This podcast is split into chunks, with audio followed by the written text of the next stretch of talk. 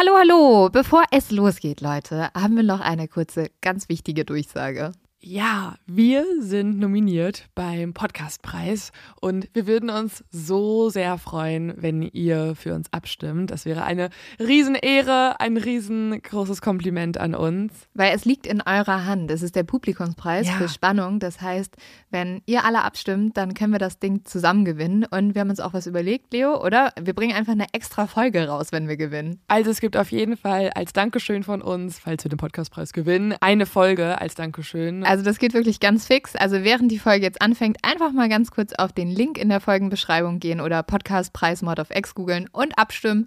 Dankeschön! Dauert nur wenige Sekunden und man muss sich auch nicht registrieren. Und jetzt geht's los mit der Folge.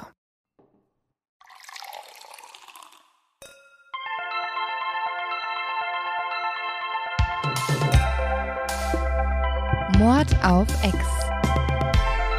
Der internationale True Crime Podcast.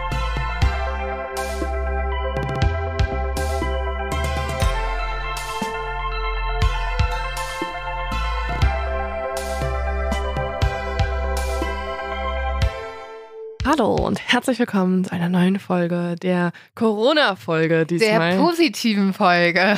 Die Mhm. ultra positive Folge. Oh Leute, uns hat's erwischt. Aber richtig. Und auch noch im Doppelpack. Ich finde es so lustig, weil wir haben immer gesagt, wenn wir Corona kriegen, dann werden wir es zusammenkriegen. Ja, ich hätte mir es nicht anders vorstellen können. Ne? Es ist wirklich, es war immer ein Witz, ne? Also, wenn du Corona hast, habe ich auch Corona, ist ja klar, weil wir uns so viel sehen. Und ähm, genauso ist es gekommen. Erst hattest du Corona und ich wusste so, okay, einen Tag später werde ich es auch Das haben. war so geil, weil Leo hat kurz noch so überlegt, ob sie vielleicht nicht Corona kriegen würde. Und dann haben wir so drüber nachgedacht und waren so, also, hm, du hast aus meiner Wasserflasche getrunken, den letzten Spuckschluck. Du hast Ich- das Nasenspray. Wir benutzen ein Nasenspray. Eine Zahnbürste haben wir zwischendurch benutzt. Aber das war aus Versehen. Jetzt denken Leute, wir sind ekelhaft, okay? Ja. Also das mit dem Nasenspray schon eklig, aber dass wir die Zahnbürste aus Versehen vertauscht haben. Wir hatten halt beide die gleiche blaue Ja. Zahnbürste in Babenhausen. Natürlich ist es dumm. Aber dementsprechend, wenn jemand so eine Challenge hätte, wie kriege ich Corona, wären das genau die Steps, die du machen würdest. Du würdest das Nasenspray teilen, du würdest die Zahnbürste aus Versehen Ja. verwechseln und du würdest aus der gleichen Flasche trinken. ja, also dementsprechend ähm, sitzen wir jetzt beide in Quarantäne und äh, werden natürlich sämtliche Ausfälle in dieser Folge darauf schieben, dass wir Corona haben. Ganz klar. Also wir werden auch jetzt länger Corona haben Ja. als andere. Ne? Also wir Ja. werden jetzt, auch wenn in drei Wochen vielleicht mal ein Name falsch ausgesprochen wird, dann ist es immer noch Corona. Ich habe ein bisschen das Gefühl, mein Kopf ist dumm geworden. Also so Ja. heute ein bisschen besser, aber gestern saßen wir uns echt beide so gegenüber und waren so, äh, Moment. Ist dir aufgefallen, dass wir gestern auch eigentlich gar nicht geredet haben? War wirklich so Wasser, ja. Tee, ja. Okay, Okay, hier. wo bist du? Im Wohnzimmer. Okay. Schlafen? Okay. Ja. Es war eigentlich nur mit so Codewörtern und man konnte erraten, was die andere Person meint. Deswegen sehr spannend, dass wir heute vorhaben, eine komplette 90-minütige Podcast-Folge aufzunehmen. Aber Mhm. vorher, auch wenn wir jetzt ne, alles immer begründen können Ja. mit unserer aktuellen Krankheit, vorher dürfen wir natürlich die Routine nicht vergessen Wow. und müssen über einen sehr dummen Verbrecher sprechen.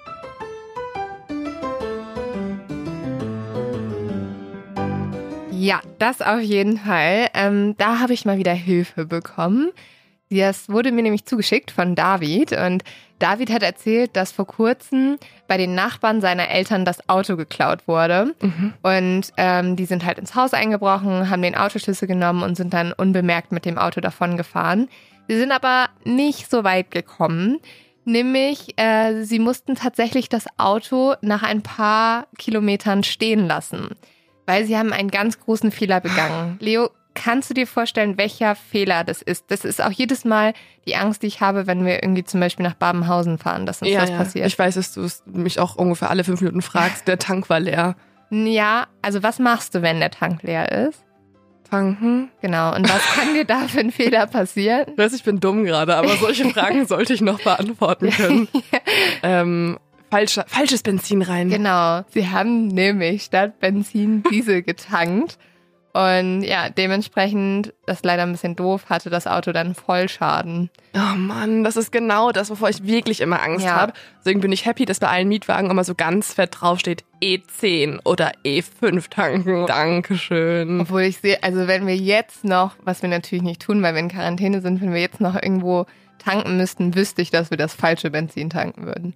Ja, wüssten, würden wir auch. Aber Ja. ich finde es äh, spannend, weil ich dachte ehrlich gesagt, dass der Tank grundsätzlich leer war bei den Dieben und sie deswegen einfach stehen geblieben so, sind. Weil das mhm. ist auch so ein Ding, ich habe das Gefühl, wirklich, wenn wir nach Babenhausen fahren, du fragst mich jede Stunde, ob wir noch, noch vollen Tank haben. Und Weil mir ich mal so, liegen geblieben bin. ja, aber nach einer Stunde mit vollem Tank sollte man Ja. eigentlich weiterfahren können. Aber ich bin mal, und das war wirklich ein bisschen traumatisch für mich, ich bin mal auf dem Highway liegen geblieben mit meiner Gastmama Oh und mit meinem Bruder. Habe ich die Story schon mal erzählt? Mhm. Okay, das ist gut. Ich glaube zumindest nicht, manche vergesse ich. Ja, ihr schreibt uns, wenn ich das schon mal erzählt habe. Da waren wir auf so einem amerikanischen Highway und die sind ja wie so eine Autobahn, ne? Auf einmal bleibt das Auto liegen und meine Gastmama konnte nur noch so auf die Mitte der Fahrbahn fahren, wo so eine kleine Insel war. Und da sind mein Bruder und ich, wir waren halt total lost, wir wussten nicht, was wir machen sollten, haben wir einfach beschlossen, zur nächsten Tankstelle zu laufen und so Hm. einen Kanister zu holen. Oh, aber haben das war aber- ein kluger Ja. Entschluss. Aber wir haben es ein bisschen unterschätzt, weil wir sind dann über die Leitplanke geklettert und wollten halt so an der Fahrbahn langlaufen. Ja, das ist, wie du deinen Bruder verloren hast. ja, so nein. leid. Nein. Leute, mein Bruder lebt, alles gut. Nein, aber tatsächlich, ähm, das war irgendwo in Florida. Wir haben uns komplett alles aufgekratzt. Wir kamen dann an bei dieser Tankstelle, wo auch noch so ein Walmart und was weiß ich war. Und wir sahen wirklich aus wie so, wir haben auch geblutet überall. Wow. Und deine Gastmama hat einfach im Auto gechillt? Und Ja. hat euch geschickt, euch deutschen Ja. Kinder, damit ihr das mal regelt? Geht, Kinder, geht. Das der ist Tank war gar nicht leer. Nein, ähm, tatsächlich standen wir dann da beim, ähm, bei der Tankstelle und dann kam ein Polizeiauto und hat gehupt und war so, hey guys, ähm, ich habe schon euer Gastmama das Benzin gebracht und der hat uns dann zurückgefahren. Also wir haben auch das alles umsonst gemacht, aber es war Aber- ein Abenteuer. Aber es war ein Abenteuer und ich finde, alles lohnt sich, wenn man es irgendwann mal im Mod of X Podcast erzählen Genau. kann. Also dafür war die Story schon genau, mal. dafür haben wir das gemacht, Genau. schon vor Jahren. ja, in weiser Voraussicht, Ja. dass Lynn und Leo irgendwann drüber sprechen werden. Ich habe auch in weiser Voraussicht ähm, den Fall, den du, glaube ich, heute erzählst, schon vor Jahren mal gehört. Deswegen bin ich Oh. sehr gespannt darauf. Ich habe nämlich schon die Hälfte wieder vergessen. Ich weiß nur, dass es sehr creepy und Mhm. einer der Fälle ist, den ich Ist immer so ein abgefuckt. bisschen im Kopf behalten habe. Ja, ja. Den Fall werden auch einige von euch kennen. Ich glaube sogar recht viele. Es ist nämlich der Fall der Familie Pan, beziehungsweise der von Jennifer Pan. Und ich würde einfach mal direkt damit starten. Und zwar mit einem Anruf, der die Situation am allerbesten beschreibt. Der ist jetzt ziemlich triggernd. Also Leute, die ähm, ja gerade so, ja, die, die Gewalt nicht hören können, sollten diesen Podcast nicht hören. Aber vor allem diesen Anruf nicht hören. Er ist, ähm, er ist ganz schön detailreich plastisch dargestellt, was hier passiert. Where are you, ma'am?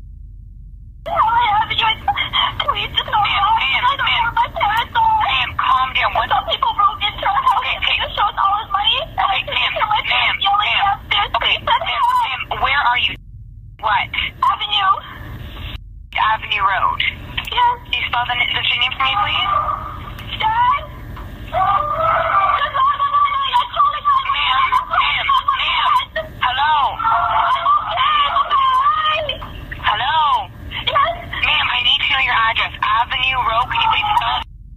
In Helen Avenue, my dad just went outside screaming. Ma'am, can you spell the street address for me, please? H-E-L-E-N. Someone broke in and I heard shots like pops. I don't know what's happening. I'm tied upstairs. Ähm, es war sehr viel Geschreie. Mhm. Eine junge Frau, die halt irgendwie versucht mitzuteilen, wo sie ist Mhm. gerade. Ja, es gibt immer Ausfälle in der Leitung, deswegen versteht die Okay. Polizistin halt nicht die Adresse, was total ungünstig ist, weil sie muss immer wieder neu fragen, Ja, scheiße. Und dann schreit ja noch irgendjemand ganz schrecklich im Ja, Hintergrund. das ist der Vater. Also tatsächlich ist die Frau, die ihr gerade gehört habt, Jennifer Pan, die Tochter ähm, aus der Familie Pan und im Hintergrund hört man ihren Vater rufen und dann ruft sie auf Vietnamesisch Papa, Papa und er ruft einfach nur Hilfe, Hilfe, Oh. Hilfe auf Vietnamesisch. Ja, und jetzt ist natürlich die Frage, was ist vor diesem Anruf passiert, weil Das kann man gerade nicht gut verstehen, weil es halt eine schlechte Leitung ist und ähm, sehr viel, ja, schmerzverzerrtes Geschreie. Ähm, Jennifer hat gerade am Telefon gesagt, dass drei Männer bei ihrem Haus waren, dort eingebrochen sind und dass sie halt Angst hat und Hilfe braucht. Aber um nachzuvollziehen können, was wirklich passiert ist, wollen wir uns den ganzen Tag mal angucken und auch angucken, wer ist eigentlich diese Familie Penn. Es ist der 8. November 2010 in Unionville in Markham, Ontario. Also wir sind ausnahmsweise mal nicht in den USA, ein bisschen weiter weg. So, noch nicht so wirklich weit weg in Kanada. Unbelievable, Mhm. wow. Also der, ich glaube, wir kriegen einen Preis für diese Folge dafür. Ja, es ist trotzdem ziemlich nah an der Grenze. Es ist Toronto. Und an diesem Tag weckt die 53-jährige Mutter Beak Pan ihre Tochter gegen 9 Uhr morgens. Sie sagt der Tochter Jennifer, dass sie heute ihren Großvater besuchen wird und kehrt dann auch erst am Nachmittag zurück. Jennifer ist 24 Jahre alt. Sie wirkt aber ein bisschen jünger und sie klingt auch ein bisschen jünger, finde ich. Mhm. Jennifer verbringt den ganzen Tag damit, Klavier zu üben, weil sie eine wichtige Prüfung in Klaviergeschichte hat und sich dementsprechend vorbereiten möchte. Klaviergeschichte. Mhm. Sie ist nämlich professionelle Klavierspielerin, also sie ah. ist tatsächlich an, an einer Hochschule, wo sie das lernt.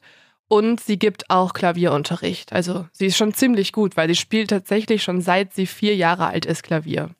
Krass. Also ich finde es ja immer mega beeindruckend, wenn Leute auch so ähm, Instrumente so gut können, weil ich finde, dafür brauchst du ein extremes, äh, eine extreme Disziplin. Voll. Oder Eltern, die sehr diszipliniert sind und dich immer hinsetzen mit vier Jahren. Weil mit vier Jahren kann ich mir vorstellen, möchtest ja. du nicht einmal vom Klavier sitzen. Nee, also ich habe auch Querflöte gespielt und ich hatte sehr disziplinierte Eltern. Ich war trotzdem sehr schlecht, weil ich sehr undiszipliniert Aber war. kann man in Querflöte jemals gut sein? Ja, anscheinend schon.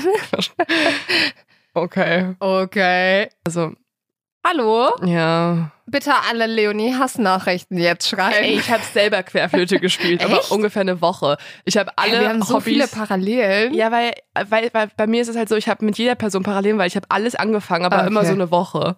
Ja, Querflöte, also weißt du, warum ich Querflöte gespielt habe? Mhm. Weil meine Eltern geguckt haben, welches Instrument das kleinste ist.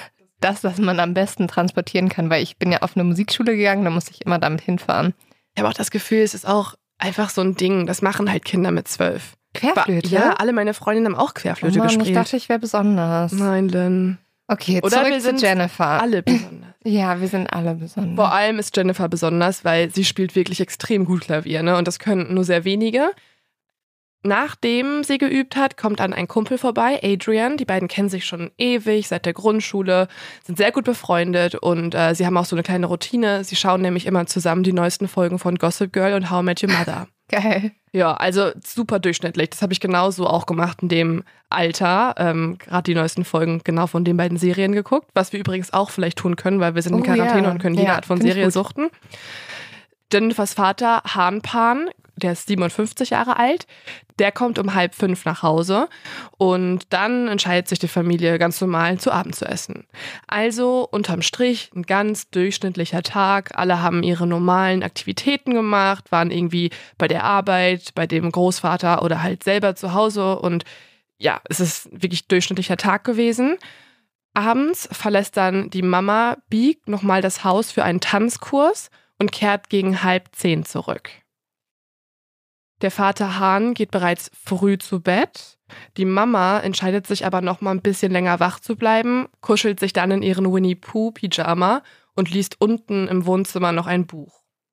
Jennifer sagt daraufhin ihrer Mama dann gute Nacht, weil sie möchte auch schon mal hochgehen in ihr Zimmer im ersten Stock und verbringt den restlichen Abend vom Fernseher mit ihrem Handy in der Hand ähm, und chattet so ein bisschen auf Facebook und telefoniert mit Freunden. Ungefähr 20 Minuten nachdem Jennifer ihrer Mama gute Nacht gesagt hat, hört sie plötzlich Schritte und unbekannte männliche Stimmen im Haus. Dazwischen hört sie, wie ihre Mama auch erst auf Vietnamesisch spricht, dann auf ihrer Muttersprache Katonesisch und später dann auf Englisch nach ihrem Mann ruft. Und für Jennifer ist das jetzt total befremdlich, weil ich meine, vielleicht kennst du das, wenn man Mhm. oben im Zimmer ist, dann hat man sich irgendwann auch an so Schritte gewöhnt. Also man Ja, hört zum Beispiel, wie der Vater oder meine Schwester. Ich konnte genau erkennen, wie die Mhm. die Treppe hochgehen. Mhm. Und daran konnte ich immer identifizieren, wer jetzt nach Ja. oben kommt. Jennifer hört jetzt Schritte auf der Treppe und weiß instinktiv, das ist nicht meine Familie. Oh Gott. Ja, weil so geht niemand. Nicht ihr jüngerer Bruder Felix die Treppe hoch, auch nicht ihre Eltern und der Papa ist ja eh schon oben im Bett. Deswegen kann er es auch nicht sein. Wo ist denn der jüngere Bruder? Der ist in der Uni. Also der geht selber zur Universität noch. Jennifer war schon in der Uni Mhm. und er wohnt auf dem Campus. Deswegen ist er gar nicht zu Hause. Okay, also es können eigentlich nur die Mutter oder der Vater sein und die beiden sind es nicht. Also Ja. irgendjemand Fremdes. Ja, es sind diese drei Stimmen oder diese unbekannten Stimmen, die sie gehört hat. Diese Männer anscheinend gehen nun die Treppe hoch. Jennifer legt jetzt ihr Handy weg und sitzt erstmal wie erstarrt in ihrem Zimmer. Und sie fürchtet auch sofort um ihr Leben. Boah, das ist so einer meiner schlimmsten Albträume, dass du zu Hause bist und du merkst auf einmal, Mhm. jemand ist da und könnte deiner Familie was antun. Ich, man wüsste ja auch gar nicht, was man tun soll, ne? Also ja. außer halt, ja, Notruf rufen halt. ja, das macht sie ja später, aber erstmal macht sie es noch nicht, weil sie so erstarrt ist. Mhm. Und ich glaube, das plant man nicht in dem Moment, man Ja. ist es einfach. ja. Und vor allem ist es ja auch so gewesen, dass sie sich ja auch in so falscher Sicherheit gewägt hat, ne? Weil die Mama ist ja unten noch wach und dann vermutest du ja Mhm. viel weniger, dass irgendwas passiert, weil man hat ja eigentlich eher Angst, wenn alle schlafen und du alleine noch wach bist. ja, das ist ja immer ganz absurd. Also ich denke auch immer, ich bin sicherer, wenn irgendwie Leute da sind. Ja, aber der Fall zeigt eigentlich, dass es nicht so ist. Oh. Dann hört Jennifer plötzlich eine bekannte Stimme. Anscheinend ist ihr Vater aufgewacht, hat unten den Tumult gehört, ist aufgesprungen und aus seinem Zimmer rausgerannt. Er muss halt durch die Geräusche wach geworden sein. Das Problem ist aber, er hat es in der Eile nicht geschafft, sich seine Brille aufzusetzen. Und deswegen kann er auch gar nicht richtig sehen, was dort passiert. Jennifer hört dann, wie der Mann unten, also der fremde Mann, ihren Vater anschreit, Where's the fucking money? Wo ist das scheiß Geld? Jennifers Mama ist unten auf dem Sessel zusammengekauert und sie weint. Jennifer hört dann, wie ihre Mutter weint den Vater fragt, wie sind die ins Haus gekommen? Und der Vater antwortet, I don't know, I was sleeping. Also ich weiß es nicht, ich habe geschlafen. Daraufhin unterbricht dann einer der fremden Männer den Vater und schreit ihn an, haltet die Klappe, ihr redet zu viel. In ihrem Zimmer am ersten Stock traut sich Jennifer jetzt endlich, sich zu bewegen und öffnet ihre Tür einen kleinen Spalt. Sie sieht, dass unten ein Mann steht, der so schwarze Dreadlocks hat. Der ist generell schwarz gekleidet. Er hat auch schwarze Hautfarbe, hat schwarze Dreadlocks und steht dort und schreit ihre Eltern an. Und als sie ihn beobachtet, dreht er plötzlich den Kopf und sieht sie direkt an. Wie fucking gruselig. Ja, er guckt ihr richtig ins Gesicht und dadurch, dass sie beiden jetzt Blickkontakt hatten, geht er sofort auf die Treppe, kommt zu ihr hoch. In seiner Hand erkennt sie, dass er eine Schnur hält und er nimmt diese Schnur, wickelt sie um ihre Hände und fesselt Jennifer dann mit den Händen hinter ihrem Rücken an die Treppe. Dann sagt er zu ihr, ich habe eine Waffe hinter dem Rücken, wenn du tust, was ich sage, dann wird niemandem etwas passieren. Wo ist das Geld? Zeig mir, wo das Geld ist. Jennifer gibt dem Mann dann Hinweise, wo das ganze Geld in dem Haus ist. Insgesamt gibt sie ihm quasi 2000 Dollar in Bar, weil sie gespart hat. Und Jennifer wird nun auch zum ersten Mal bewusst, dass es insgesamt drei Angreifer sind, alles Männer sind und dass sie aber auch nur den dritten Mann so richtig gut erkennen kann. Das ist eben dieser mit Dreadlocks. Außerdem sieht sie, dass sie alle drei bewaffnet sind. Und nun teilen sich die Männer auf. Einer ist damit beschäftigt, dass er Jennifer weiter ans Treppengeländer fesselt, während die anderen beiden unten sind im Erdgeschoss. Jennifer sieht alles aber nur sehr verschwommen, beziehungsweise nur sehr undeutlich, weil die ganze Zeit das Licht im Haus noch aus ist. Weil die Männer haben es auch ausgemacht und man sieht eigentlich nur das einzige Licht durch den Fernseher, der bei Jennifer im Zimmer läuft. Es klingt alles so schrecklich gruselig. Also Ja. wirklich wie aus einem Horrorfilm, ne? Ja, und es geht noch weiter, denn nun schlägt einer der Männer den Papa Hahn so feste auf dem Hinterkopf, dass das Blut überall rumspritzt, bis aufs Wohnzimmersofa und Hahn zu Boden geht. Daraufhin schreit der Mann ihn aber wiederum an und schreit, steh verdammt nochmal auf. Dann packen die beiden Männer Hahn und Beak und werfen sie die Stufen runter zum Keller. Beak, die Mama, weint hysterisch und sie schreit die ganze Zeit, du kannst uns wehtun, aber bitte tu unserer Tochter nichts. Jennifer schreit daraufhin von oben aus dem ersten Stockwerk, dass man sie und ihre Eltern doch bitte gehen lassen soll und Ruhe lassen soll. Hahn allerdings bleibt einfach nur still, weil der Papa fühlt anscheinend im Gegensatz zu den anderen, dass das hier mehr als nur ein einfacher Überfall ist. Ja, es ist ja auch total merkwürdig, ne? Also wenn sie nur Geld haben wollen würden, dann würden sie ja jetzt nicht so brutal vorgehen. Eben, also und vor allem würden sie dann alle fesseln und das Geld einsammeln und abhauen. Aber sie Mhm. machen ja immer weiter. Sie hören ja nicht auf und sie sind auch unnötig brutal. Der Keller der Familie Pan ist als Fernsehzimmer eingerichtet. Das heißt, dort steht ein Sofa und dort sind auch einige Kissen und Decken. Und diese nehmen nun die bewaffneten Männer und wickeln die Decken um Beaks und Hahns Köpfe rum. Oh nein. Ja.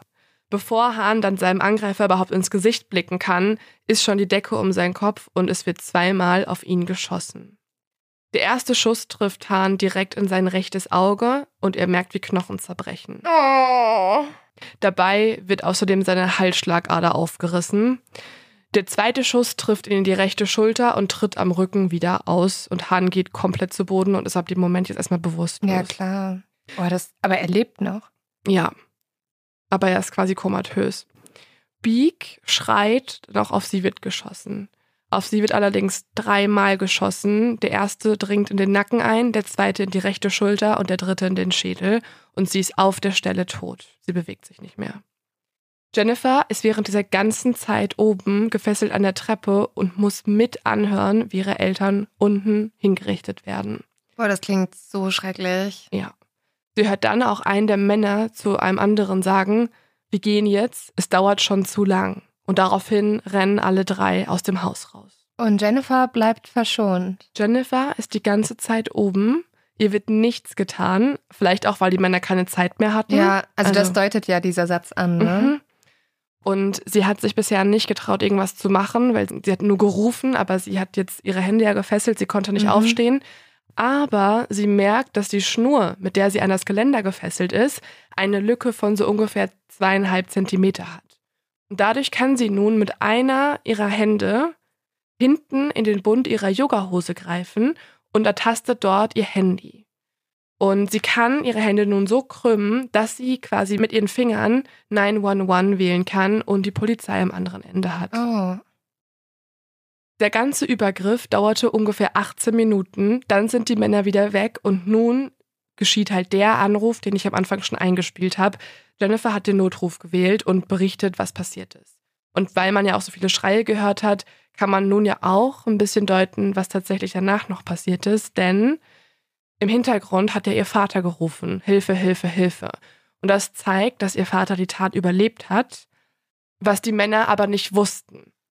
Also Vater Hahn ist noch am Leben und als die Männer weg sind, hat er sich zu seiner Frau umgedreht, überall das Blut gesehen, ihren Namen geschrien und dann gemerkt, dass sie sich nicht mehr bewegt und nicht mehr antwortet. Nein. Da er aber immer noch keine Brille trägt, sieht er eigentlich überall nur die Farbe rot. Stöhnend unter Schmerzen konnte er dann die Kellertreppe hinaufkriechen und ist aus dem Haus rausgekrochen. Auf dem Bürgersteig vor dem Haus ist er aber zusammengebrochen. Das alles kann man durch den Anruf rekonstruieren und auch durch die Vernehmungen mit Jennifer danach. Die Polizei ist jetzt schnell am Tatort. Sie kann sofort den Tatort auch sichern. Jennifer ist in Sicherheit und Hahn wird auf die Intensivstation gebracht und sofort ins künstliche Koma versetzt. Mhm. Die Beamtinnen und Beamten können jetzt auch Jennifer oben vom Treppengeländer befreien und auch sie wird direkt zum Krankenwagen geführt. Aber ihr wurde nichts angetan, ne? Außer. Sie hat keine Verletzungen, auch nicht so richtig an den Händen, weil da war ja auch die Lücke, diese zweieinhalb Meter große Mhm. Lücke. Aber sie ist natürlich psychisch total am Ende und unter Schock. Das heißt, im Krankenhaus und im Krankenwagen bekommt sie auch sofort Medikamente gegen den Schock und muss sich irgendwie beruhigen davon. Als ein Polizist dann sagt, dass ihre Mutter aber tot ist, bricht sie komplett zusammen. Im Krankenhaus dann kauert Jennifer drei Stunden lang am Bett ihres Vaters und wartet, dass er irgendwie aufwacht, aber es passiert erstmal gar nichts. Jetzt eine Frage an dich, Detektivin. Uh. Mhm. Also die Polizei war ja jetzt am Tatort und hat ja jetzt auch erstmal alles aufgenommen, was sie dort Mhm. sehen können und hat auch kurz mit Jennifer gesprochen. Und was würdest du denn denken, ist nun das Motiv der drei Männer gewesen und was die Polizei jetzt erstmal ermittelt? Naja, zuerst hat man natürlich mal gedacht, Raubmord, aber wir haben ja eben schon drüber gesprochen, dass es halt außerordentlich brutal war. Mhm. Und sowas deutet ja eher darauf hin, dass vielleicht sogar noch ein persönliches Motiv involviert war. Also, dass die Mhm. Täter vielleicht irgendwie was vor allem gegen die Eltern hatten oder sowas. Ja, also so weit denkt die Polizei noch nicht. Also sie denken erstmal, es ist ein Raubmord, der aus dem Ruder gelaufen Mhm. ist und unnötig brutal war. Wir haben ja schon mal drüber gesprochen, dass gerade in Südafrika zum Beispiel auch ein Überfall oft mit Mord einhergeht. Mhm. Ja, das ist halt jetzt hier auch gerade noch der Gedanke.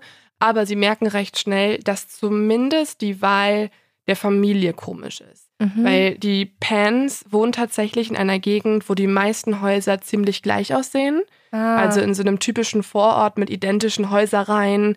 Und sie haben jetzt auch nicht irgendwie ein besonders großes Haus oder so, sondern so ein richtig durchschnittliches Mittelklassehaus. Aber könnte es dann nicht vielleicht sogar sein, dass der, die Täter sich einfach im Haus geirrt haben?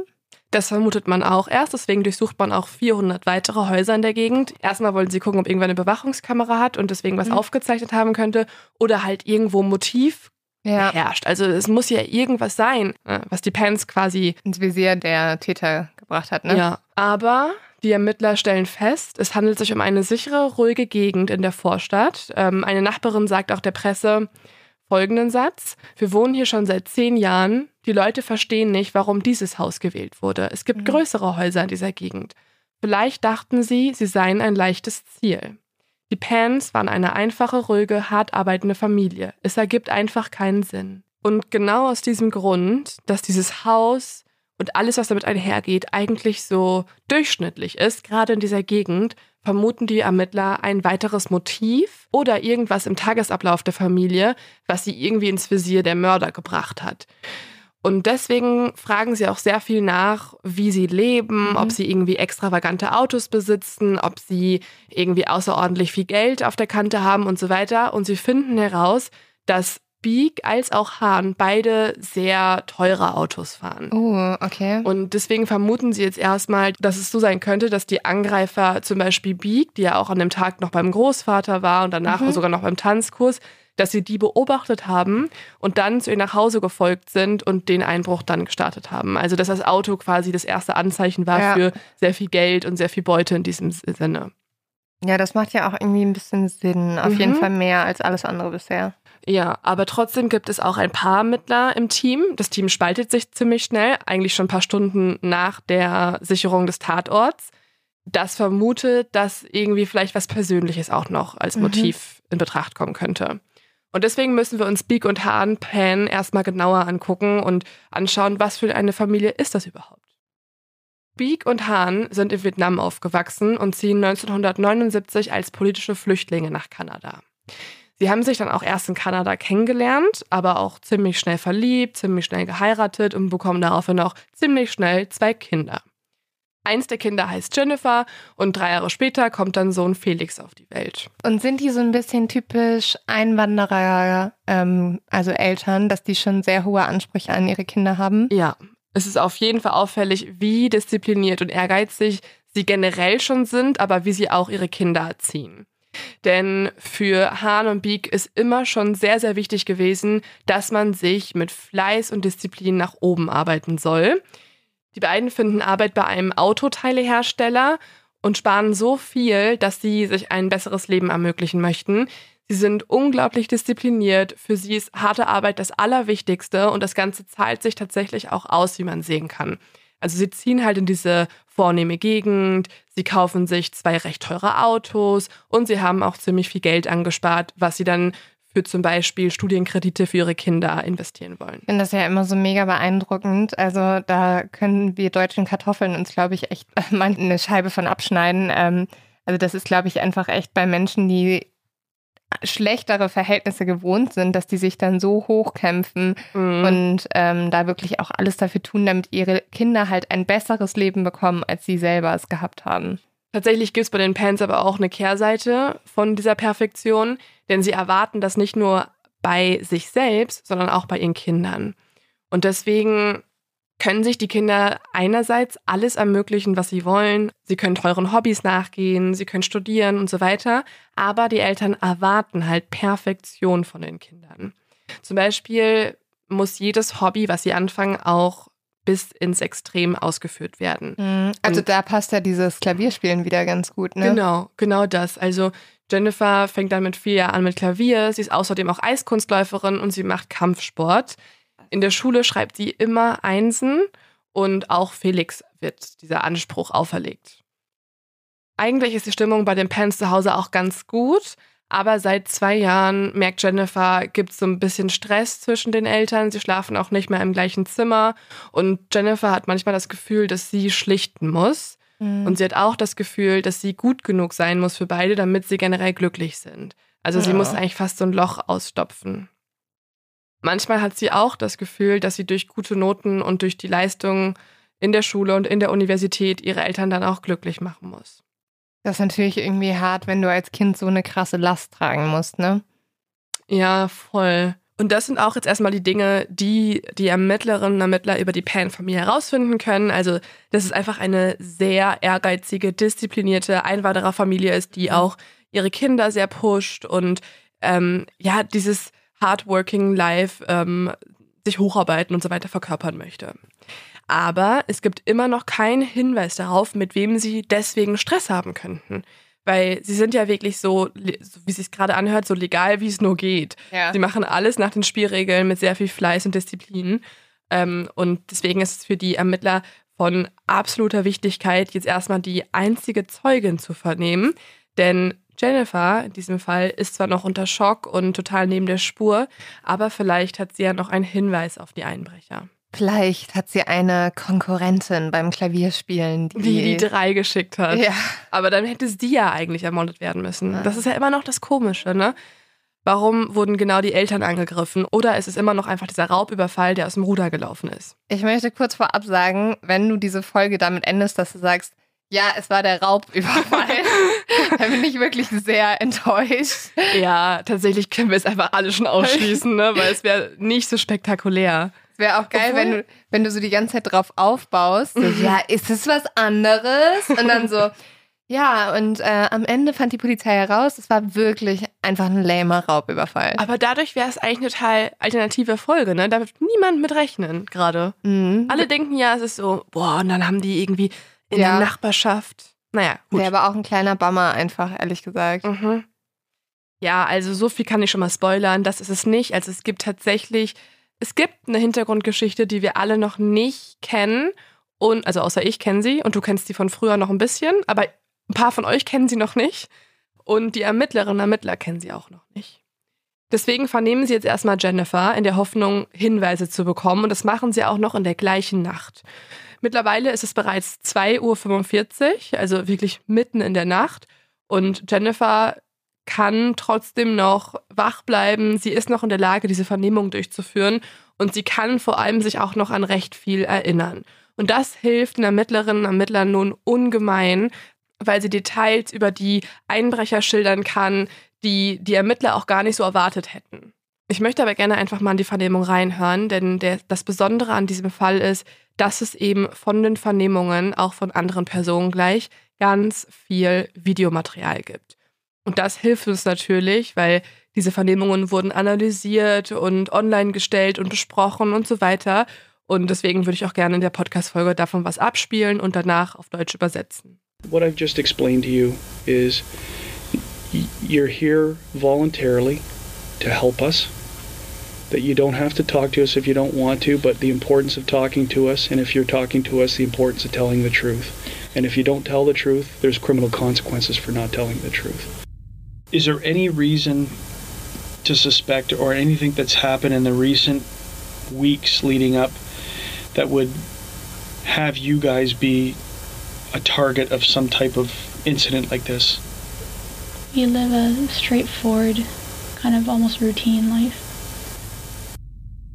What, in your opinion, would cause people to target your house to think that there was a large quantity of money?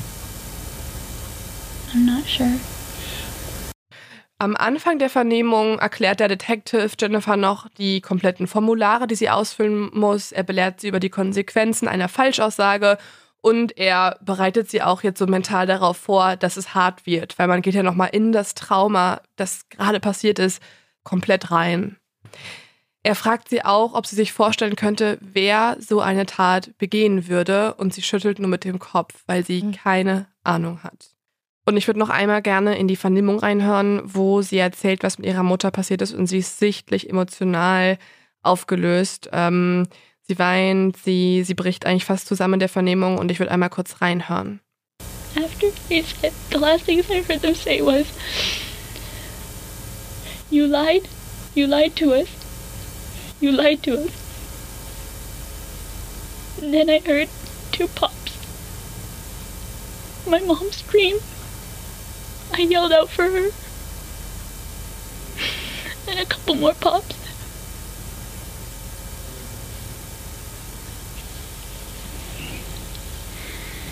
Take your time. Take your time.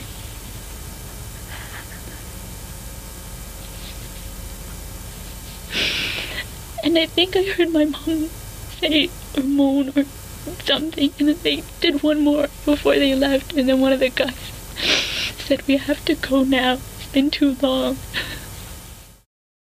Also sie hat, hat gerade erzählt, wie die Männer auf ihre Mama geschossen haben und wie sie es nur knallen gehört hat. Und ähm, der Polizist gibt dann auch Taschentücher und sagt zu ihr, lass dir Zeit, ähm, ja, keine Eile.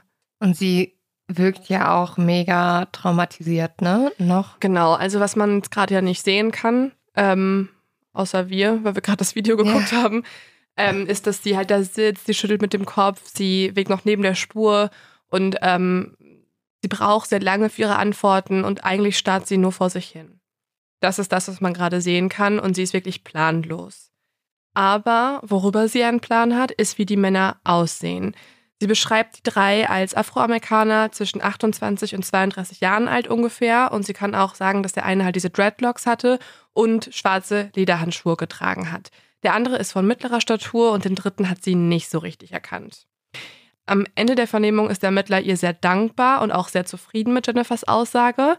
Er befragt sie dann noch zu dem Tagesablauf ihrer Mutter, weil es ja immer noch intern die Vermutung gibt, dass man die Familie hätte ausspionieren können Mhm. und der Mutter bis nach Hause gefolgt ist, also dem teuren Auto gefolgt ist. Er erwähnt auch, dass Jennifers Bruder aktuell in einem anderen Raum vernommen wird, worauf sie erstmal überrascht reagiert, weil er ja gar nicht dabei war. Und der Ermittler erklärt es aber dadurch, dass er einfach natürlich auch das nähere Umfeld auschecken muss und Klar. die Routine erfragen muss. Es könnte ja auch wirklich irgendjemand sein, der dem Bruder eins auswischen wollte, ne? Genau, und man natürlich muss man den vernehmen, ne, wenn seine Familie gerade ermordet wurde oder Teile seiner Familie. Die nächsten Tage ermittelt die Polizei dann weiter in alle Richtungen. Sie durchsucht die Gegend, sie befragt Freunde und Verwandte. Und dabei bekommen sie immer mehr den Eindruck, dass es sich bei der Familie Pan um einen gezielten Angriff handelt. Denn man kann herausfinden, dass am Tatort gar nicht das ganze Geld eingesammelt wurde. Also Mhm. erstmal sind die beiden Autos noch da, was ja komisch ist, weil wenn das das Zeichen war, dass sie Ja. wohlhabend sind, dann würde man die vielleicht auch mitnehmen. Vor allem, wenn sie der Mutter gefolgt sind wegen dem Auto, ne? Genau, das macht schon wieder keinen Sinn dann. Und man findet in Hans als auch in Beeks Geldbörsen noch Geld. Und sie hören auch in der Gegend, dass es Gerüchte gibt, dass der Überfall etwas mit Drogengeschäften zu tun haben könnte und die Familie auf irgendeine Weise darin verstrickt wäre. Und nun liegt die Hoffnung der Ermittlerinnen und Ermittler auf Hahn. Denn Jennifer hat ja alles erzählt und erinnert, was sie weiß. Aber es gibt ja noch einen weiteren Zeugen und das wäre ja Hahn, sobald er tatsächlich aus dem Mhm. künstlichen Koma erwachen würde. Und es passiert. Der Tag kommt dann. Wenige Tage später können die Ärzte Hahn so gut stabilisieren, dass er aus dem künstlichen Koma erwacht. Ach, krass. Ja, Also, und mega auch reden krass. kann. Genau. Also vorher war die Sorge, dass Hahn nicht alles erinnert und auch durch die, ja, durch dieses, die, durch die Kugel in seinem Kopf irreparable Schäden davonträgt und sich überhaupt gar nicht mehr erholen könnte und ab dem Moment eigentlich auch gar nicht mehr in der Lage ist, noch so, so zu Mhm. leben wie vorher. Aber wie durch ein Wunder kann er sich eigentlich an ganz schön viel erinnern. Und nun findet eine geheime Vernehmung statt, denn die Ermittlerinnen und Ermittler merken ganz schön schnell, das, was er erzählt, ist eine ganz andere Version der Tatnacht zu der Geschichte, die Jennifer erzählt. Krass. Und das ist jetzt auch der Part, wo, als ich das halt gehört habe in den Vernehmungen, beziehungsweise im Fall, habe ich richtig Gänsehaut bekommen, weil es ist ganz schön gruselig, was er nun sagt. Denn als Hahn in jeder Nacht plötzlich von lauten Stimmen und Schreien geweckt wird und aufspringt, sieht er eine Person in seiner Zimmertür stehen und das ist Jennifer selbst. Boah, ich weiß noch, als ich das das erste Mal gehört habe, da standen mir alle Haare zu Berge, ne? Also Mhm. es war so, das kann nicht wahr sein. Ja. Es darf nicht wahr sein. Mhm. Er sieht seine eigene Tochter. Er sieht, dass sie nicht gefesselt ist. Sie ist auch nicht verängstigt. Und sie ist nicht, wie sie ja selber sagt, später an, ähm, ja, ans Treppengeländer gefesselt, sondern, sie steht dort am Türrahmen und geht dann durchs Haus und läuft frei herum. Die drei Einbrecher sind tatsächlich dort zu Hause, also das hat sich Jennifer nicht ausgedacht. Aber Jennifer unterhält sich mit den drei Männern so, als seien sie Freunde oder Bekannte. Und es ist so gruselig, weil es ist einfach die eigene Tochter, Ja. die nun zu Komplizien wird von diesen drei Männern oder zumindest irgendwie mit ihnen verbündelt ist. Es erklärt übrigens auch, und das fand ich dann auch total einleuchtend, warum er, nachdem er unten aus dem Keller Mhm. rausgekrochen ist, nicht zu seiner Tochter geht Ja. und irgendwie nochmal Hilfe leisten möchte Sondern oder von ihr fragt, weggelaufen ist Genau. er, ne? oder auf die Ja. Straße gerannt ist und dort zusammenbrach, weil er halt eben vor ihr weglaufen wollte. Und damit wird Jennifer nun auch von der Zeugin zur Hauptverdächtigen. Die Frage ist aber weiterhin, warum hat sie gelogen und vor allem, warum ist Jennifer offenbar in die Ermordung ihrer Eltern involviert? Und dafür hören wir jetzt gleich in die nächste Vernehmung rein, denn ähm, sie wird noch mehrere Male vernommen und wird nun offiziell auch weiterhin als Zeugin vernommen, also das denkt sie noch. Aber anhand der Fragen der Ermittlerinnen und Ermittler kann man schon sehen, dass sie bereits eine Verdächtige ist. In der nächsten Vernehmung lässt der Ermittler Jennifer erstmal alles wiederholen, was sie bereits erzählt hat. Aber er achtet darauf, ob sie Fehler macht. Weil das würde ja beweisen, Mhm. dass da vielleicht doch nicht alles so abgelaufen ist, wie sie in der ersten Vernehmung beschrieben hat. Und tatsächlich macht sie auch Fehler und in den ersten würde ich jetzt direkt mal reinhören wollen. He had pushed her back onto the couch, and she Who kept pushed her? number two. Okay. He was pushing her back onto the couch, and she she kept saying, "Where's my purse? Where's my purse?" And the guy kept telling her to sit down, and I didn't want my mom to get hurt. Has number two uttered a word at this point in time? I can't remember hearing him. Okay. So we're just correcting what you said earlier because you said earlier that it was number two who was asking where the purse is, where the purse is, and now you've said now it's number one guy who would I'm initially. sorry. It's just No, no, no. It's all a purpose. Uh, the purpose here is clarifying what you're saying.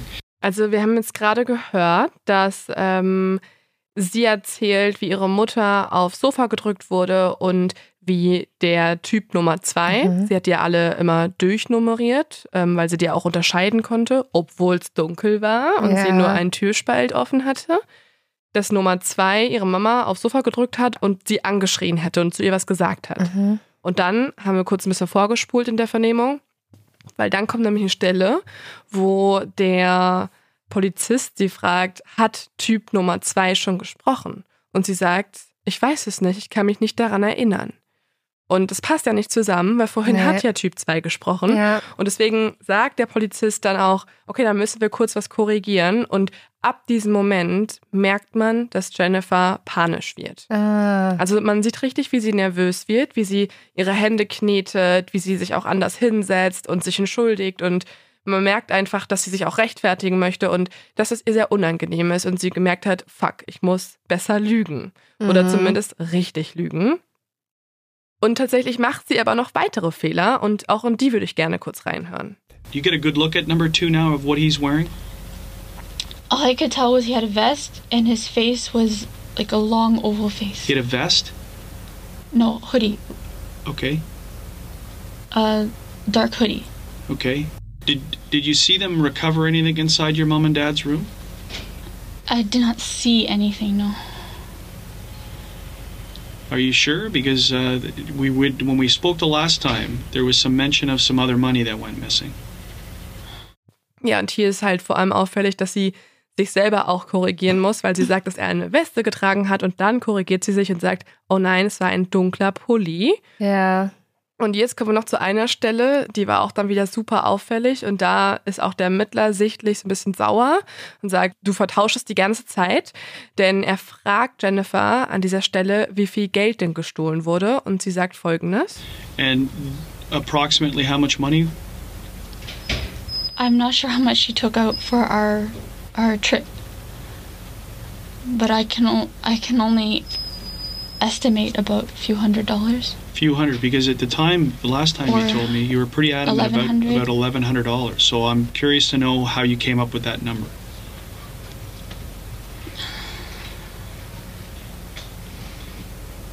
I believe because when we were at the border, we and we stopped at the duty free. My mother was deciding whether to use her U.S. currency or her uh, her U.S. currency or her Canadian currency. So it was at that time you remember hearing eleven hundred dollars? And that's what is that the inference you're saying is that because you're pretty solid saying that it was eleven hundred dollars that went missing that was, was taken. And that you saw it when we spoke. And who took it. Who took possession of the money. I'm sorry. It's all right. Let's come back to now. You're being taken to the, the banister in the I'm upper. sorry. I don't, Don't remember. apologize, okay? I'm going to try and ask you questions to try and clarify points. Okay? If you don't remember, you don't remember. Okay, so don't, there's no apologizing. The only reason you would apologize to me is if you've lied to me. No. Okay, no, so just I just then in this case, then don't apologize to me. It's okay. Okay, I'm going to ask you questions to clarify points.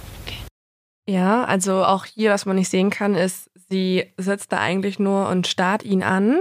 Und sie hat ihre Hände auch ganz oft fast zu so einem Gebet gehalten. Also man merkt auf jeden Fall, dass sie ultra nervös ist und nicht weiß, was die richtige Antwort ist. Weil offenbar hat sie halt eine andere Geschichte in der ersten Vernehmung erzählt, die sie nicht mehr so richtig erinnert, weil die erste Vernehmung war ja eine Lüge. Ja. Und wenn sie es einmal ausgedacht hat und nicht vorher auswendig gelernt hat, ist es höchstwahrscheinlich so, dass es in der zweiten Vernehmung Abweichungen gibt. Und das fällt den Ermittlern auf. Und was Jennifer auch nicht weiß, sie wird währenddessen gefilmt und von anderen Ermittlerinnen und Ermittlern beobachtet, Mhm. sodass man alles analysiert, was sie tut. Zum Beispiel bricht sie auch sehr selten nur in Tränen aus. Immer dann, wenn sie denkt, es ist halt bitter nötig, nämlich ja. wenn es um Gewalt an den Eltern geht, da weint sie. Und ich persönlich finde es super realistisch, wie sie weint und authentisch, Mhm. aber Du keine warst Ahnung. auch noch nie in der Situation. An sich, klar, ich finde es immer super schwierig, Verhalten zu beurteilen. Also, Mhm. wie sollte sich jemand verhalten, nachdem die Eltern verstorben sind? Wir haben schon oft drüber gesprochen, dass jeder Mensch unterschiedlich trauert. Aber gerade in diesen Umständen guckt man natürlich nochmal genauer hin. Und ich fand jetzt schon, dass man einfach gemerkt hat, dass sie total in Schlittern gerät und einfach Mhm. nicht, weil sie nervös ist oder weil sie ähm, ja traumatisiert ist, sondern vor allem auch, weil sie einfach die Antworten nicht weiß. Normalerweise ist es ja sogar so, dass Kommissare noch einen, oder Kommissarin noch einen Schritt weiter gehen, dass die dann irgendwann die Story rückwärts abfragen, um zu sehen, ob das, Mhm. was man erzählt, wirklich stimmt. Mhm. Und da wäre sie ja komplett verloren Das gewesen. passiert dann auch noch. Also die machen so eine Cross-Examination, aber erstmal lassen sie die Story von vorne erzählen und merken da schon mega viele Ja. Fehler. Ne? Also es ist ziemlich einfach eigentlich ihre Lügen zu enttarnen, weil es so viele unterschiedliche Details plötzlich gibt. Ähm, er hat es nämlich dann einmal ganz gut auf den Punkt gebracht, weil nachdem sie so öfter mal gelogen hat, sagt er irgendwann dann so, du bist auf keinen Fall irgendwie in diesen Fall involviert. Gar nicht, oder? Und darauf antwortet sie folgendes. So you're telling me that you you had no involvement in what happened. Meaning not saying how the outcome came, but you you had no involvement in in any type of illegal activity that would have drawn you or the attention of you to have bad people come to your house looking for large sums of money. You're not involved in this any which way. Because the question obviously stands, Jennifer, is you're upstairs and they're downstairs. No.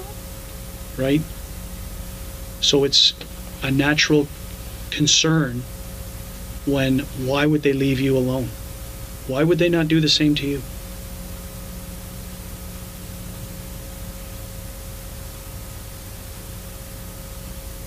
You can't answer that question? The only thing I can say is he said I cooperated.